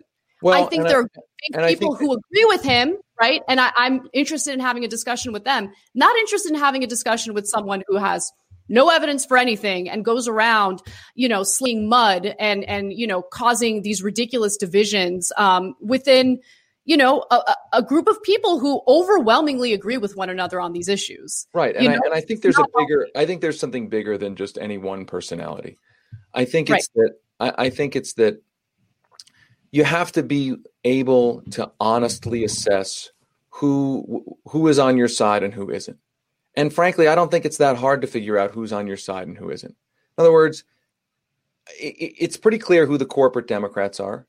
It's pretty clear who the uh, the progressive supporters of Medicare for all are. By the way, a floor vote would help uh, make that as clear as possible. I think, or at least more clear in the U.S. House of Representatives itself. But I think that you know, demonizing people that we all know are actually on the side of this fight, demonizing them because they may disagree or have uh, different views about what the best strategy is, that is deeply counterproductive. And let's use AOC as an example. Okay. AOC, if AOC does not and the squad does not use, does not use their leverage to force a floor vote or try to force a floor vote, I, am not prepared to say that means that they don't believe in Medicare for all or that they're sellouts. I, I just I'm not prepared to. I, the, the evidence is overwhelmingly against that. That they may disagree with the tactic, and I may disagree with them for their position on the tactic on not forcing a Medicare for all vote. But I'm not willing to say, nor do I believe that that means that they don't want to pass Medicare for all or aren't willing to fight as hard as possible for Medicare for all. It could just be that they have a different theory of change. And when you take a strategic uh, d- uh, uh, difference and try to broaden it to be uh, a, a, difference of values, if you don't have evidence that that is that that is uh, uh, rational and logical to do that, what you're doing is you're undermining people who are really on your side uh, and who are trying to do the right thing. I mean, if you tell me, I'll, I'll but I'll, I'll say this: if you tell me, look, AOC and the squad are not going to force a vote, uh, and I just found out that their super PAC uh, got a huge, you know, five hundred thousand dollars from Aetna, then you can say, hey, listen. Uh, this, this looks like they sold out, right? But if you tell me they're not going to use their leverage to force a floor vote on Medicare for all, because they want it, they actually have an idea to, for instance, use their leverage to change, I don't know, House PAYGO rules, right? The the budget rules that make it impossible to actually pass uh, Medicare for all uh, in a in a real way. If you tell me that that means that they're selling out to the insurance companies, and you don't have evidence, there's no proof, there's no rational, uh, uh, uh, uh you know, documented proof that that they're acting in a nefarious way, then asserting that they're acting in a corrupt, nefarious way is both not really credible and also deeply destructive to the larger movement. And again, this is a movement that has been going on for a very long time. Now, I know there are critics out there who say, well, look, you know, anybody who's been working on this for a long time, it means that you don't know what you're doing because we haven't passed Medicare for all by now. So, all the work you've been doing for the last 20, 30 years, actually, it proves that you're pathetic and a failure because you haven't passed Medicare for all yet. Well, that writes out the history of, of how powerful the interests really are. That that writes out the history of every social movement that takes uh, decades uh, to to achieve its goals. And so, I my point is moving forward is to is to try to understand who our enemies are, who they are, who our allies are, and understand that among allies there are going to be disagreements and there are going to be vehement disagreements. But personalizing them and using them to assert corruption, uh, using them to assert uh, a lack of moral principle when you're having a tactical uh, dis- dispute, uh, that is deeply destructive to the entire movement for the actual issue and the actual outcome. Yeah, and the other thing that's the, the other thing that's kind of been on my mind about this whole debate is the is this sort of the sort of over focus on just internal parliamentary maneuvers. I mean, you mentioned the passage of Medicare in the 1960s, um, and when any when any big broad policy like this has been passed in in the past, a bunch of like what we would call quote unquote corporate sellouts voted for them. You know what I mean? And it was just because they were forced to by a sort of shift in the balance of power from forces outside of the halls of Congress. I mean, you know, Lyndon Johnson has a very mixed record as a senator um, in, in in in the sort of things he believed and the things he supported and the things he he crushed uh, often when he was a senator, and then he oversaw the passage of social, of, of Medicare. So um, th- the purity of Lyndon Johnson was was was never really uh, an important debate to be having. I mean, we everyone knows that he was kind of a power hungry um, uh, person who was willing to do anything uh, for power and were, were willing to compromise on anything for, for, that.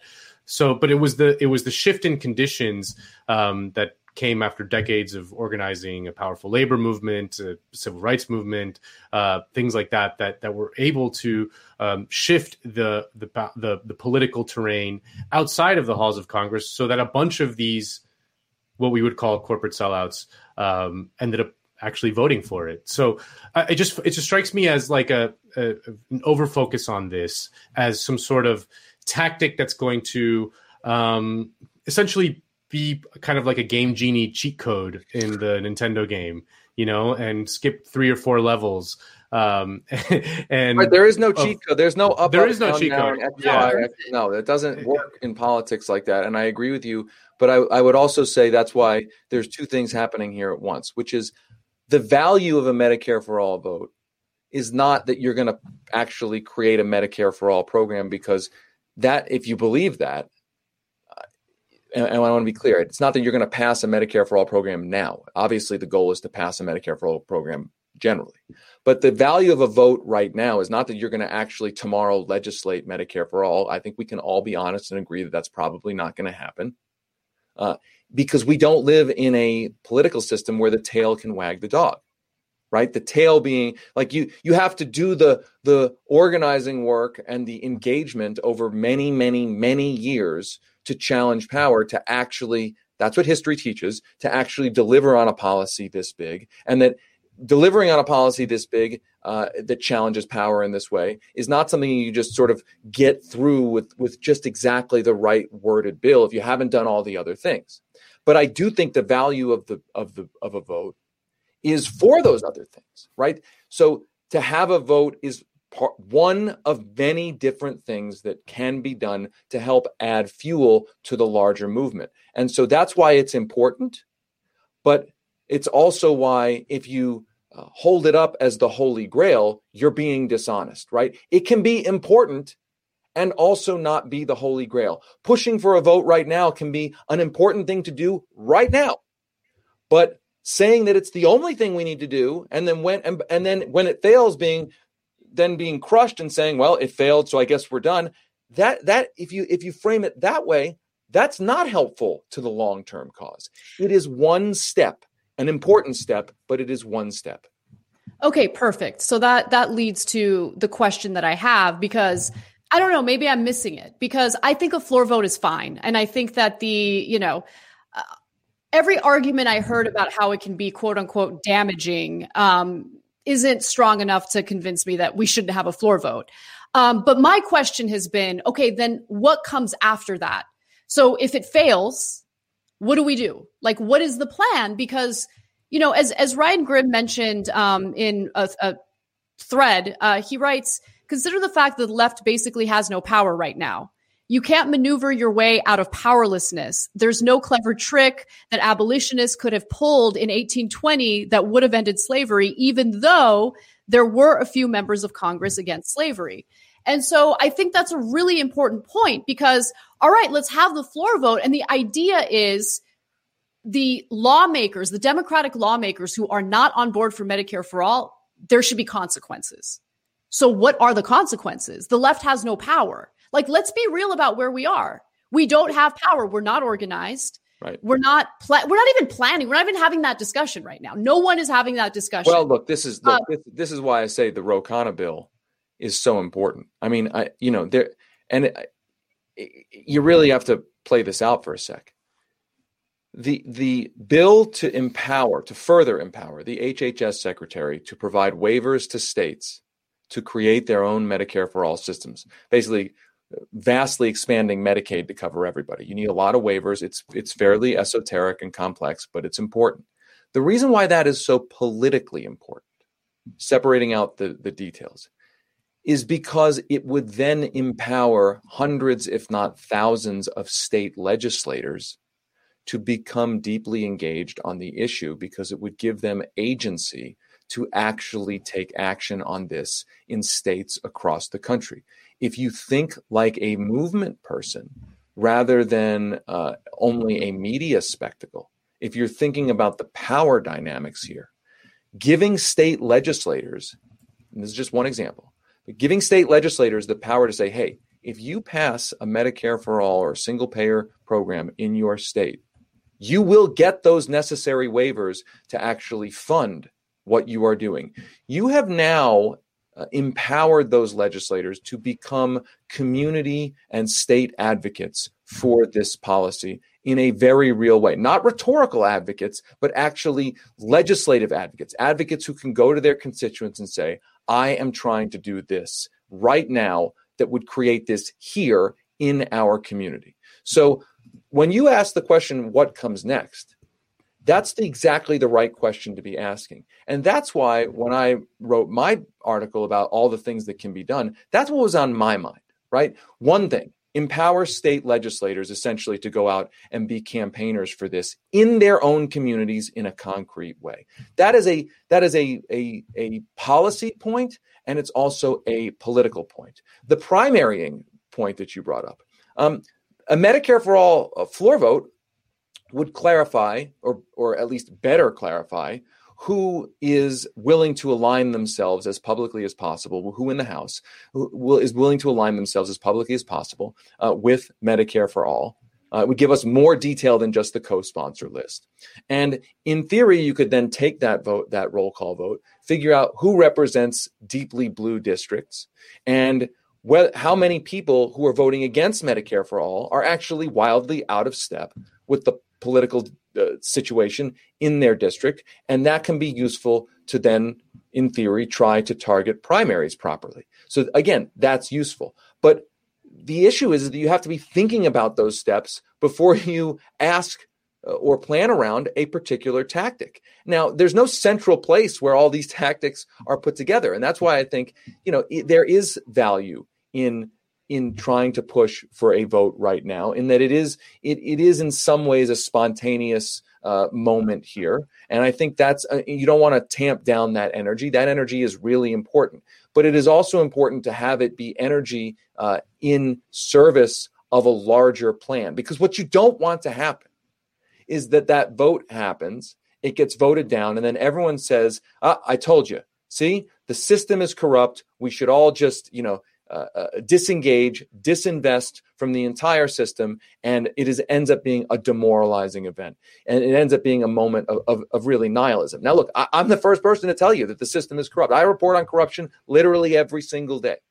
But what you don't want to have happen is that this ends up being even more fuel for a nihilistic politics that says it's actually worthwhile for everybody to simply disengage because nothing nothing can ever fundamentally change.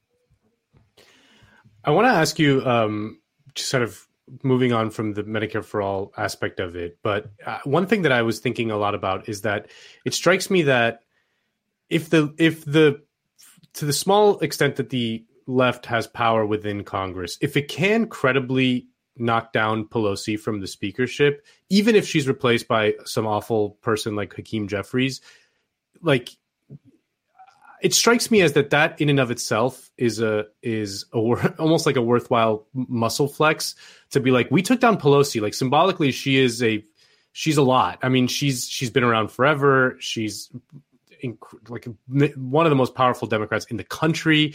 Um, beyond like whether she where she fits on a on a sort of theoretical political spectrum vis-a-vis someone like Hakeem Jeffries, her actual power is much larger than Hakeem Jeffries. She's just got much more prestige, uh, much better fundraising uh, skills and experience, much more credibility within the media. Blah blah blah, a million things that it strikes me that just. just bringing down Pelosi, just knocking her off that that perch, if that is really in the uh, like like on the table and, and and they do have the power to do that. I almost would rather that than a medicare for all floor vote as a sort of symbolic victory as like a sort of threat that you know we can do this. We can we can we can knock out nancy pelosi you know is is vulnerable to our um to our power. I mean that strikes me as in a way a much more I don't know, scary threat to someone who would be in that position. Uh, I, I, mean, I, I, I absolutely agree that taking out Nancy Pelosi would be a huge uh, achievement, uh, even if her successor uh, is sort of a caretaker, placeholder, continuity with with her own politics. Yes, these these these that kind of a victory would would would be an earthquake. Uh, look, I was part of an earthquake like that. Um, in a sense in 2006 when I worked for Ned Lamont. He didn't even win uh, the general election in Connecticut, but he won the primary. And I would argue that that primary victory changed the Democratic Party's entire posture on the Iraq War.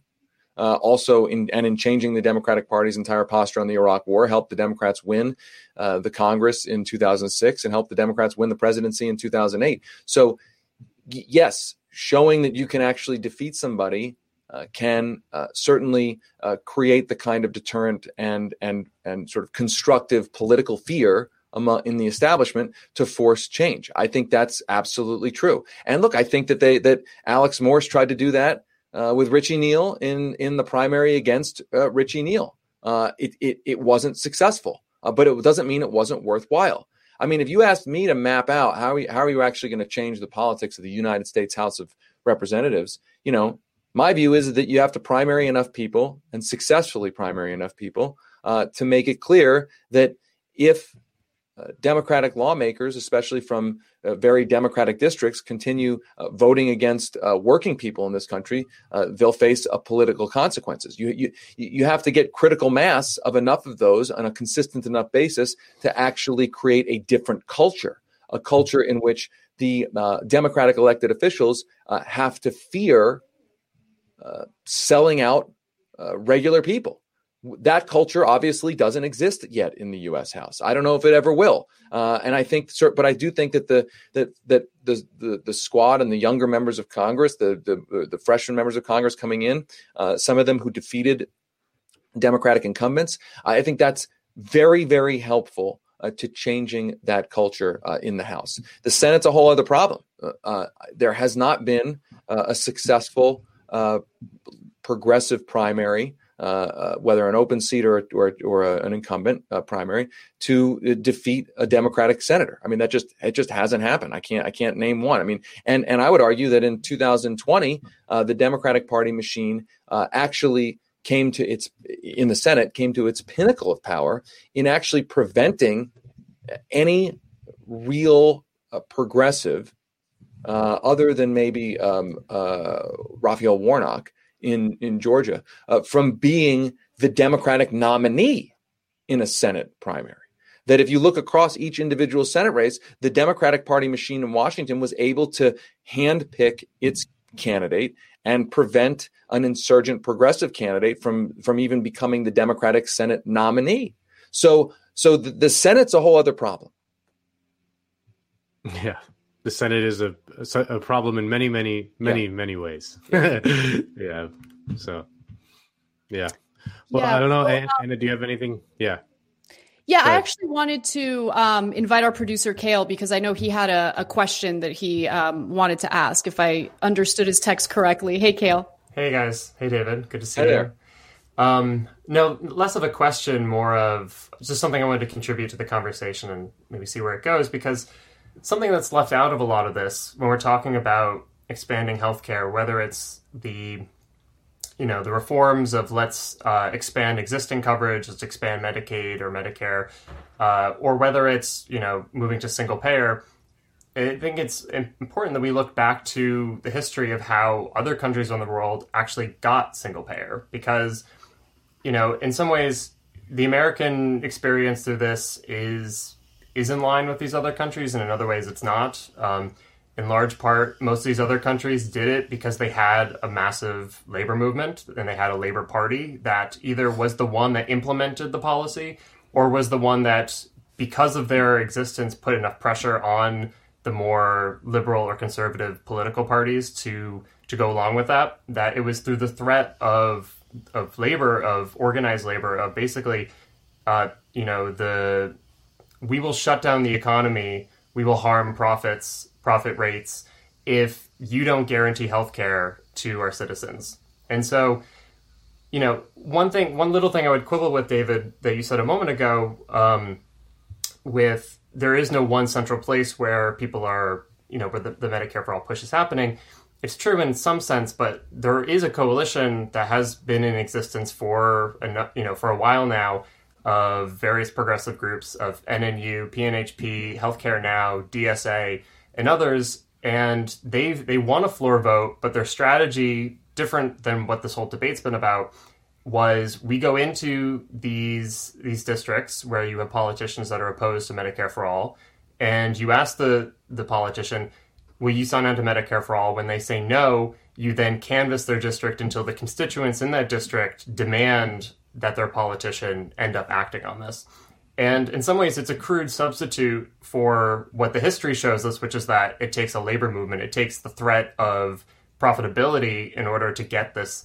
But and it might still be the case in, in America that we will not have Medicare for all unless we have strike action from various important unions. That might be the reality, but we don't know that yet.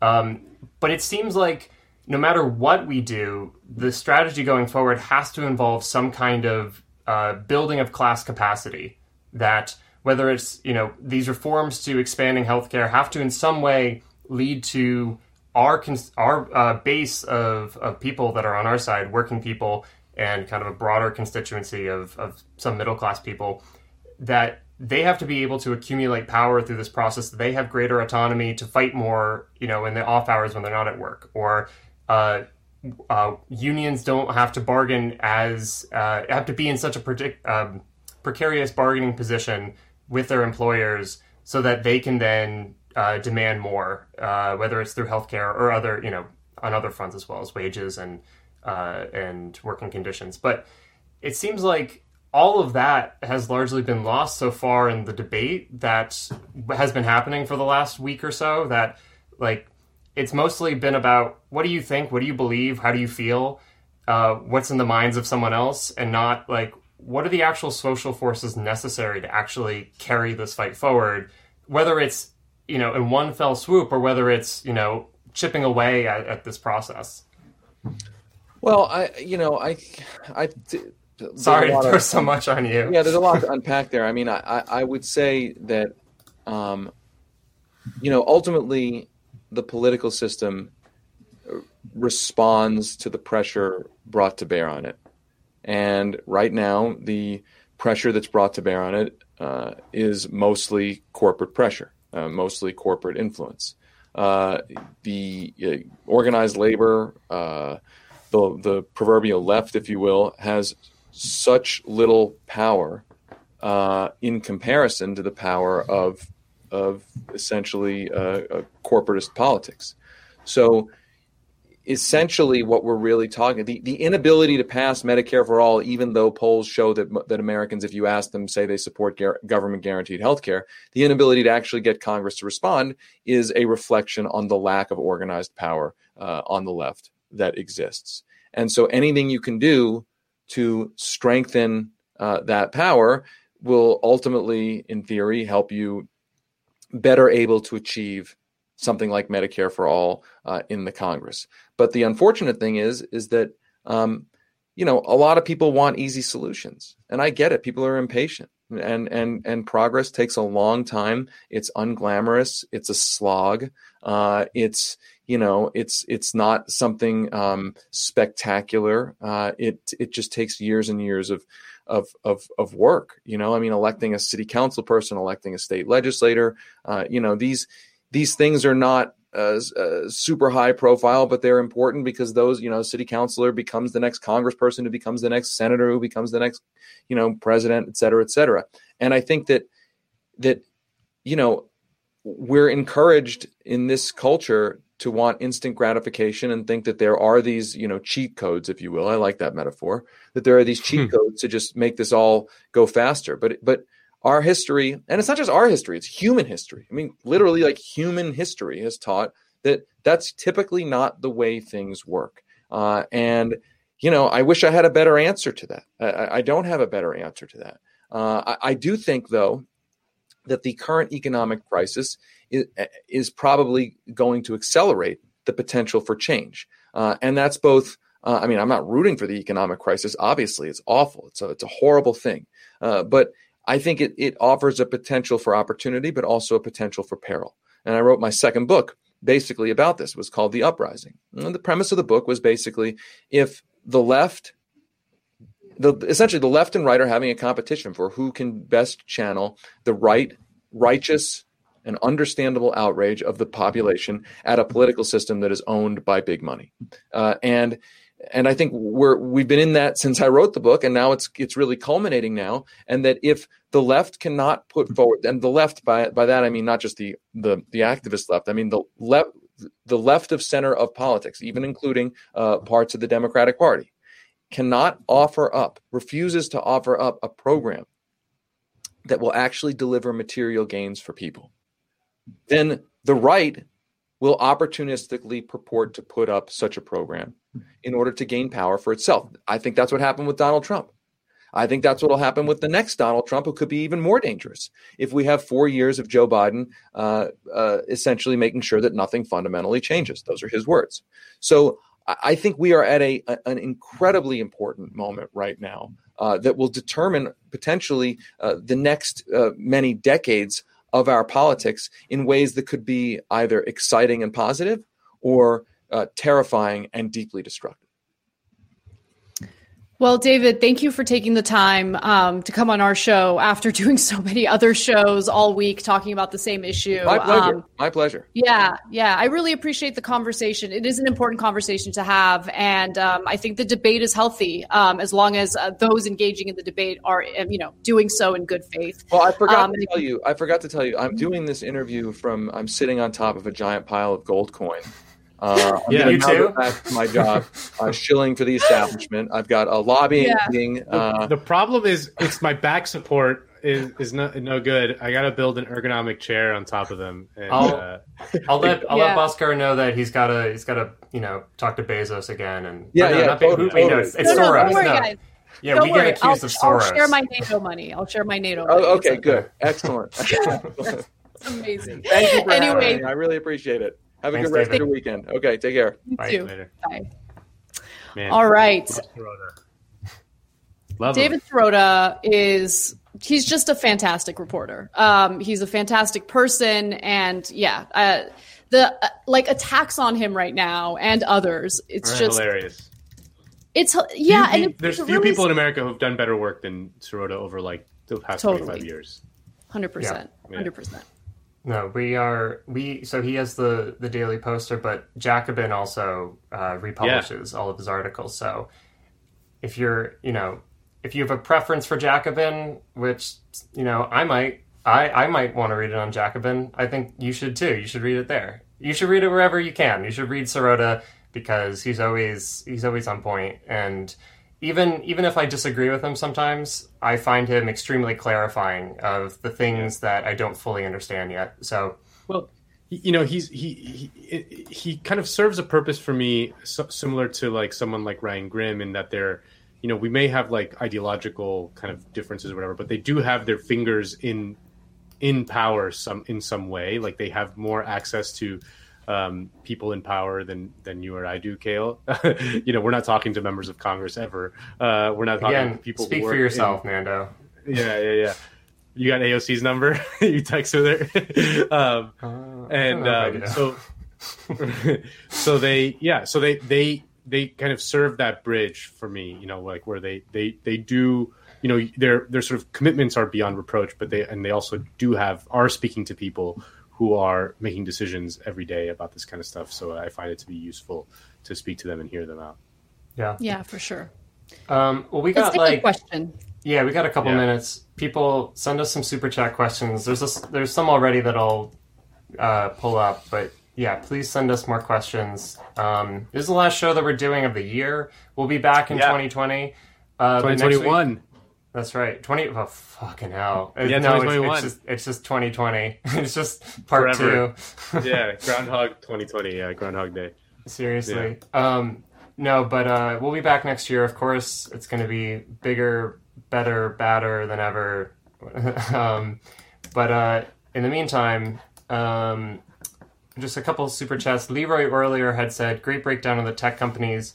Uh, the book Break 'Em Up" by Zephyr Teachout is worth reading. Um, so I'll just shout that out. Zephyr Teachout's very good. Um, yeah. That Indian dude was asking us to cover the Indian farmer strike. We did that last week. You should watch Nando's. I want to please please tell me that that's the screen name and not just you saying like some Indian dude.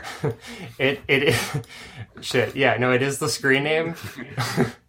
um, yeah, that fucking just... Indian dude who was there t- yapping away again. you can. It's when you replay the live chat. It's there. I promise. I didn't just okay botch someone's name. Um, okay.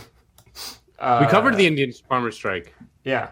No, last yeah. week it was a very good segment. Um, people should watch that. Um, okay, let's see. Uh, okay, so eclectic. Oh, here now they now they're coming. Um, now they're coming in, baby. Okay. Um, so I love David, but isn't a pandemic with millions of new people unemployed, homeless, uh, and fo- and in, and don't have food security the time not to be patient, to bring people together with a general strike while also building a movement. Um, but no one's having a discussion about a general strike. Like literally, no right. one's talking about that. Like that's the problem, right? So the floor vote is fine.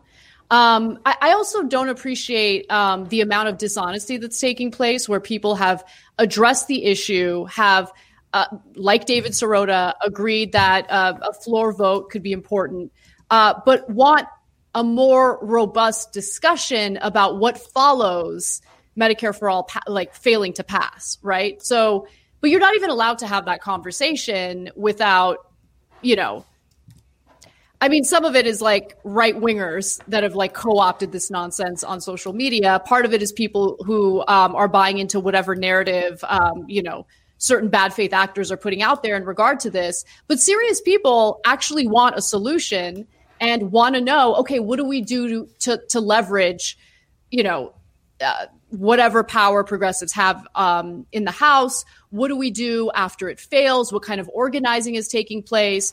But from everything I've seen, every debate that's taken place um, on this very issue, it just centers on should we do the floor vote or not? And that's it. Okay, all right, great. We're, we're here. We're, let's do the floor vote right? Let's snap our fingers and somehow the floor vote happens. What happens after that? It's not going to pass Congress. So what happens after that? Because here's one other thing I'm going to say. All of us with our YouTube shows, I know we all think we're super influential. We're not. We're not. We're up against the private healthcare industry. We're up against corporate media. We just saw how easily it was to bury Bernie Sanders in the primary with the corporate media narrative. Okay, it happened in 2016, it happened in 2020 as well. And so we need to be real about where we are with our power and we need to like I just be honest with ourselves, okay? TYT is a gigantic company. Like and when I mean company, I mean like it's watched by a lot of people. but Millions of people, right? Millions of views every day it doesn't matter. We're still not influential enough to overwhelm the corporate media um, narrative. So if the plan is, okay, they're going to have the floor vote, it's going to fail, and then we're going to say mean things about lawmakers on our YouTube shows, I'm sorry, that's not a strategy. It's just not a strategy. People can go ahead and get upset about the truth, but that is the truth. So, what is the plan? What are we doing to empower people to organize? What are we doing to encourage people to engage in a, in a um, a general strike? What are we doing to challenge capital? Nothing, nothing. I mean, and, and what I'm, I'm sure that there's some organizing taking place, but it's not something that's being discussed in the context of this debate. And when you have someone who's advocating for this floor vote refer to DSA as, you know, DSA dickheads who aren't doing anything, I think that's a problem. Because the fact of the matter is, I mean, especially in New York, DSA has done some pretty incredible things with local races. And to minimize the organizing that they've been engaged in, I think just shows where, you know, the priorities are for some of the people who are engaging in this in this debate from a place of bad faith, from a place of narcissism and ego and no, no, no, it's my way and screw all the hard work that everyone else has been doing in trying to get victories uh, on healthcare and a whole host of other issues that, you know, we want victories on. But there are no shortcuts. Um, my answer. Yeah, and for for the purposes of the question about the general strike, I mean, it's just like yes, in theory, you know, but like the the state of the labor movement in, in, the United States is is is such that like, you know, if we can get this, if we can get the Amazon factory in Alabama, well, we should we should like throw a huge party. You know what I mean? Like it's we're we're looking for we're looking for a reversal of trends that have been going on for decades um, here and that have been continuing. We have not been able to reverse. I mean, we've seen some militancy coming out of the um, you know the teacher strikes, uh, especially in some red states uh, last year. Uh, we've seen some militancy coming from the flight attendants union and stuff, and the nurses and things like that. But it's it's just the seeds of something. It's not. It it has not translated into um, a reversal of the very real trends that have been that have been just hammering the labor movement since basically the 1970s. Um, so that I mean, we just got to stop the bleed. Like we got to turn it around first, and and and get some, get some concrete victories, get some victories, and then we can start talking about the much bigger things. I I I find I don't know. You, Kayla, you you're you know more about this stuff than I do. I mean, the sort of the sort of victories that we've seen in New York um, this week uh, again, just completely absent the conversation because we're all we're all doing mental masturbation around this this totally this hundred percent this debate. Um, right. I like, kind of regret not doing my decode on that because um, I think that would have fit nicely with the you know the discussion that we just had with David. But um, now's a good time maybe to you know mention it. Yeah, Kel, tell um, them what what the what, what, happened. Oh, you're talking about service sector workers. Yes. Um, yeah, no. Um, well, there's two things happening in New York right now. Part of it is um, people are asking me to uh, mention organizations that are in the M4A coalition. Sorry, I, am getting distracted, but the M4A coalition, Healthcare Now, PNHP, uh, NNU, DSA. Uh, I think I missed earlier the labor campaign for single payer. Um, what Mark Dudzic and others have done in that organization is phenomenal, and like if I, you know, I would just say like that's where the action is right now. That like it's the not sexy, it's the really hard down and dirty work of trying to get unions on board and union organizers on board with single payer. Um, and you know, my hats off a million times over to to Mark Dudzic. But um, in New York, uh, there's a couple things happening. Um, the on the healthcare front, there are teacher or not teachers, there are nurses that are do not have the right amount of equipment and PPE and uh, resources they need to actually carry out their job, and so they have been uh, basically striking throughout New York, saying Uh, we need those resources, and we cannot properly do our job without them. Again, this is this is how you get the goods. It's like these are when you're dealing with uh, whether it's for-profit institutions or whether you're dealing with public sector institutions. Uh, you have to stop one of two things. You have to stop the flow of profits, or you have to stop other people's ability to continue making profits. So, kind of a general public uh, disturbance, and uh, that's you know in. Um, I'm trying to remember his name. There's there's a, a great old Marxist who who would say that vulgar Marxism explains like 90% of everything. Um, hundred percent. Yeah, hundred percent. It's like it, I might not be. This is not like a blanket. It covers every single instance, but like most of the time, we, we just Yes. talked about this When yesterday with. Harvey Kaye. Like, Yeah. it comes down to labor struggles. It comes down to like because capitalism is built on profits, cr- accumulating profits. Like you have to hit them at the point of making those profits, and working Yeah. people are the people who are in that position to do that. Um, Yeah. So the thing about uh, it, it sounds just boring and repetitive to make that point over and over again, but it's just so easy to get dis- because it's the hardest thing to do.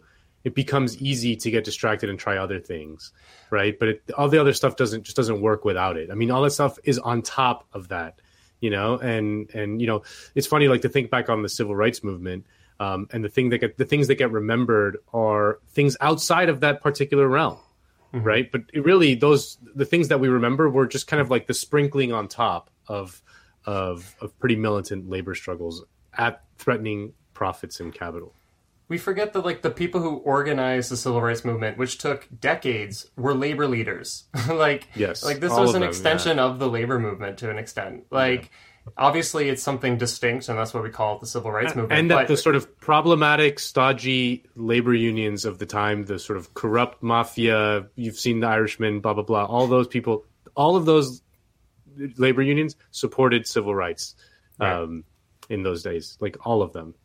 So, yeah. Well, it uh, the un- having a union has been the greatest anti-racist uh, institution we've ever had. It's the thing that actually breaks down racial a- animosity and discriminatory attitudes among people, and ultimately actually deals with racial oppression in a real, material, substantive way. Because, like, yeah. racial oppression can only exist if there are economic inequalities. Otherwise, why is there oppression going on? If like the person being oppressed has an exit option or can actually fight back, then it's not really oppression, it's a fight. But if it's oppression, like there's inequality of material income or material resources. And so like unions are the means of actually uh, creating a much better life with much better res- uh, allocation of resources, much higher living standards for most working people.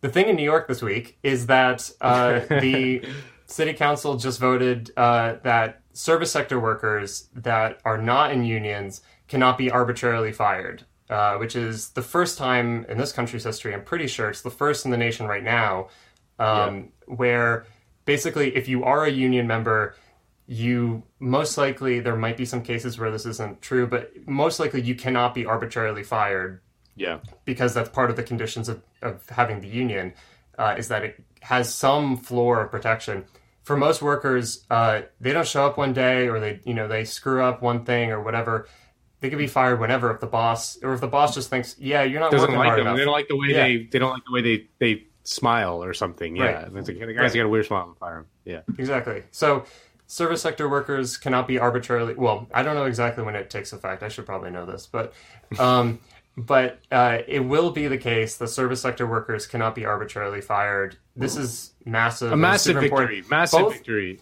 Both Yeah. for the unorganized workers in New York City, but also Yeah. the organized workers in New York City, because this makes their job a lot easier as well. That Yeah. Uh, you know, in the process of organizing uh, new locations, you know, the bargaining committee can't just be kicked out automatically as soon as activity starts. So this is massive. This is really important, um, and we'll keep covering. I'm sure we'll keep talking about this in the future as well. Yeah. Um, I wanted to say also that like we, you know, this whole let's just kind of pressure a politician to doing the right thing. Uh, we've done this a million times, and it's dressed up in different language. There's more liberal versions of it. There's more radical versions of it.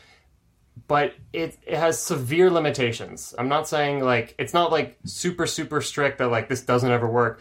but especially when it comes to like massive questions of budgets and of like industries that are making tons and tons of profit, like this is not going to be a let's just convince some hearts and minds on this. Let's just tell someone who who campaigned on one thing that you know you have to do this thing and jeopardize everything else. Like even even Kill, if you know, have you, you know that famous scene in "Sorry to Bother You"? I mean, "Sorry to Bother Yes. You," like this was the what the whole movie is about. He uncovers the bad thing that the company did, and his solution at first is to uh, go on like all the talk shows, all the late night talk shows, and go call your congressman. This is like a, this is a version of call your congressman, right? And um, th- everyone does it, and then nothing happens, right? um, and then it wasn't until he realized that he needed to participate and help uh, the labor struggle that he that he had previously shunned in the movie that he was able to that, that, that anything was able to happen um, Right. and that's just what that, that that's what the movie was about like and, if, and it's you know th- th- that's that's just the only way to do it i mean the the sort of call your this is a version of call your congressman Yeah, That's it. There, there is no substitute for actual organizing, and we saw that in Iowa this year. That like the Yeah. Democratic Party tried to do every single thing they could to destroy Bernie's campaign in Iowa. They tried to torpedo us, torpedo us so freaking bad, and they they even they like stole the the election results on the night of and had fucking uh, Rat Pete Buttigieg. fucking Yeah, Buttigieg, yeah, Yeah. announce on the night of like, oh yeah, I won. Like even though we were up all night into like up until like three and four in the morning counting uh fu- or like calling uh, precinct captain saying. Uh, what were the numbers in your precinct? Oh, it looks like Bernie's winning actually from our internal data that we knew to fucking organize around because we knew they were going to fuck us over. Like, I'm using we kind of generously. I'm not, I was a volunteer. But, like, it, this is like, it is not going to be through social media. You cannot organize political campaigns through social media. Like, you can get some signatures on like a, a change.org or whatever. I remember a million of those during the Obama era, and that really worked. But, um, it, it's it, this. There is no substitute for actual political campaigns and political organizing, and especially labor organizing. Like this is the lifeblood of left politics. This is like you just have to look at the actual history. Like the problem is that we haven't had a left and we haven't had uh, a labor a, a- strong, healthy, militant labor movement in 40, 50, 60 years. So like we look to people, we look to ideas in the last couple decades and they're all losers. Like like Losers. I'm sorry. Bye. but- Bye bye. You're losers. You're very loser. Loser ideas. This is, You know, I mean, I'm bad. being, I'm being a little superfluous or, or not superfluous, hyperbolic. That's the word I wanted. Or being a little hyperbolic, right? I'm being hyperbolic right now. But the point is, is that like, look to when the left actually won things. Look to, Yeah. y- Yeah. look, if you want to actually learn about the civil rights movement, you actually have to learn that there was there was deep connections to the labor movement. That Yeah. like it wasn't, you know, MLK changing hearts and minds, you know, and convincing people that racism is bad. Like, yeah, it, you know, you look to the labor movement of the 30s, like you look to like the like the New Deal legislation that didn't come out of FDR's head, like you know, just you know, uh, if it if all it took was just a good idea, like the left would have won like over a century ago. like we've won the ideas over and over again. Like you know, we win some fights and then, or we win the ideas sometimes, then we then we recede and we come back and we have to start over again uh, because these things are ephemeral. Like political organizing, labor organizing cannot be substituted. All right. I think that's a good place to leave it. I'm honestly like, I'm ready to go. I'm ready to, to, to rest a little bit and not think about uh, this debate that's been going on forever. I think everything you said is absolutely right. All I can think about is um, the reactions to the very common sense um, argument that you're making, Kale. Um, because yeah, I, I think I think people's anger and rage is being exploited right now to a point where they're being convinced that there are easy answers and there is a shortcut and there just isn't and so i don't know we'll see we'll see how this all plays out but thank you to our audience uh, we are going to take a break next week for the holidays um, but we'll be back in the new year um, as kale mentioned with uh, new episodes of weekends and that's all i have to say any final words guys I'm gonna miss you guys. Um, I'm gonna miss miss our talks, our time together. It's very always a lot of fun. I always learn a lot. Um, yeah, it's just gonna be. I can't believe we're, it's gonna be all the way till next year. We're not gonna see each other. Uh, it's very sad. I mean, we can still do this next week. We just won't record it. You guys won't. Right, we'll just do a private session. Yeah. I, I like that. I like that idea a lot. Anyway, Um, guys, uh, thank you for. Oh, go ahead, Kale. I, I was just gonna say happy holidays. Um, that thank you so much to our our audience. That this has been the most fun I've ever had working on anything ever.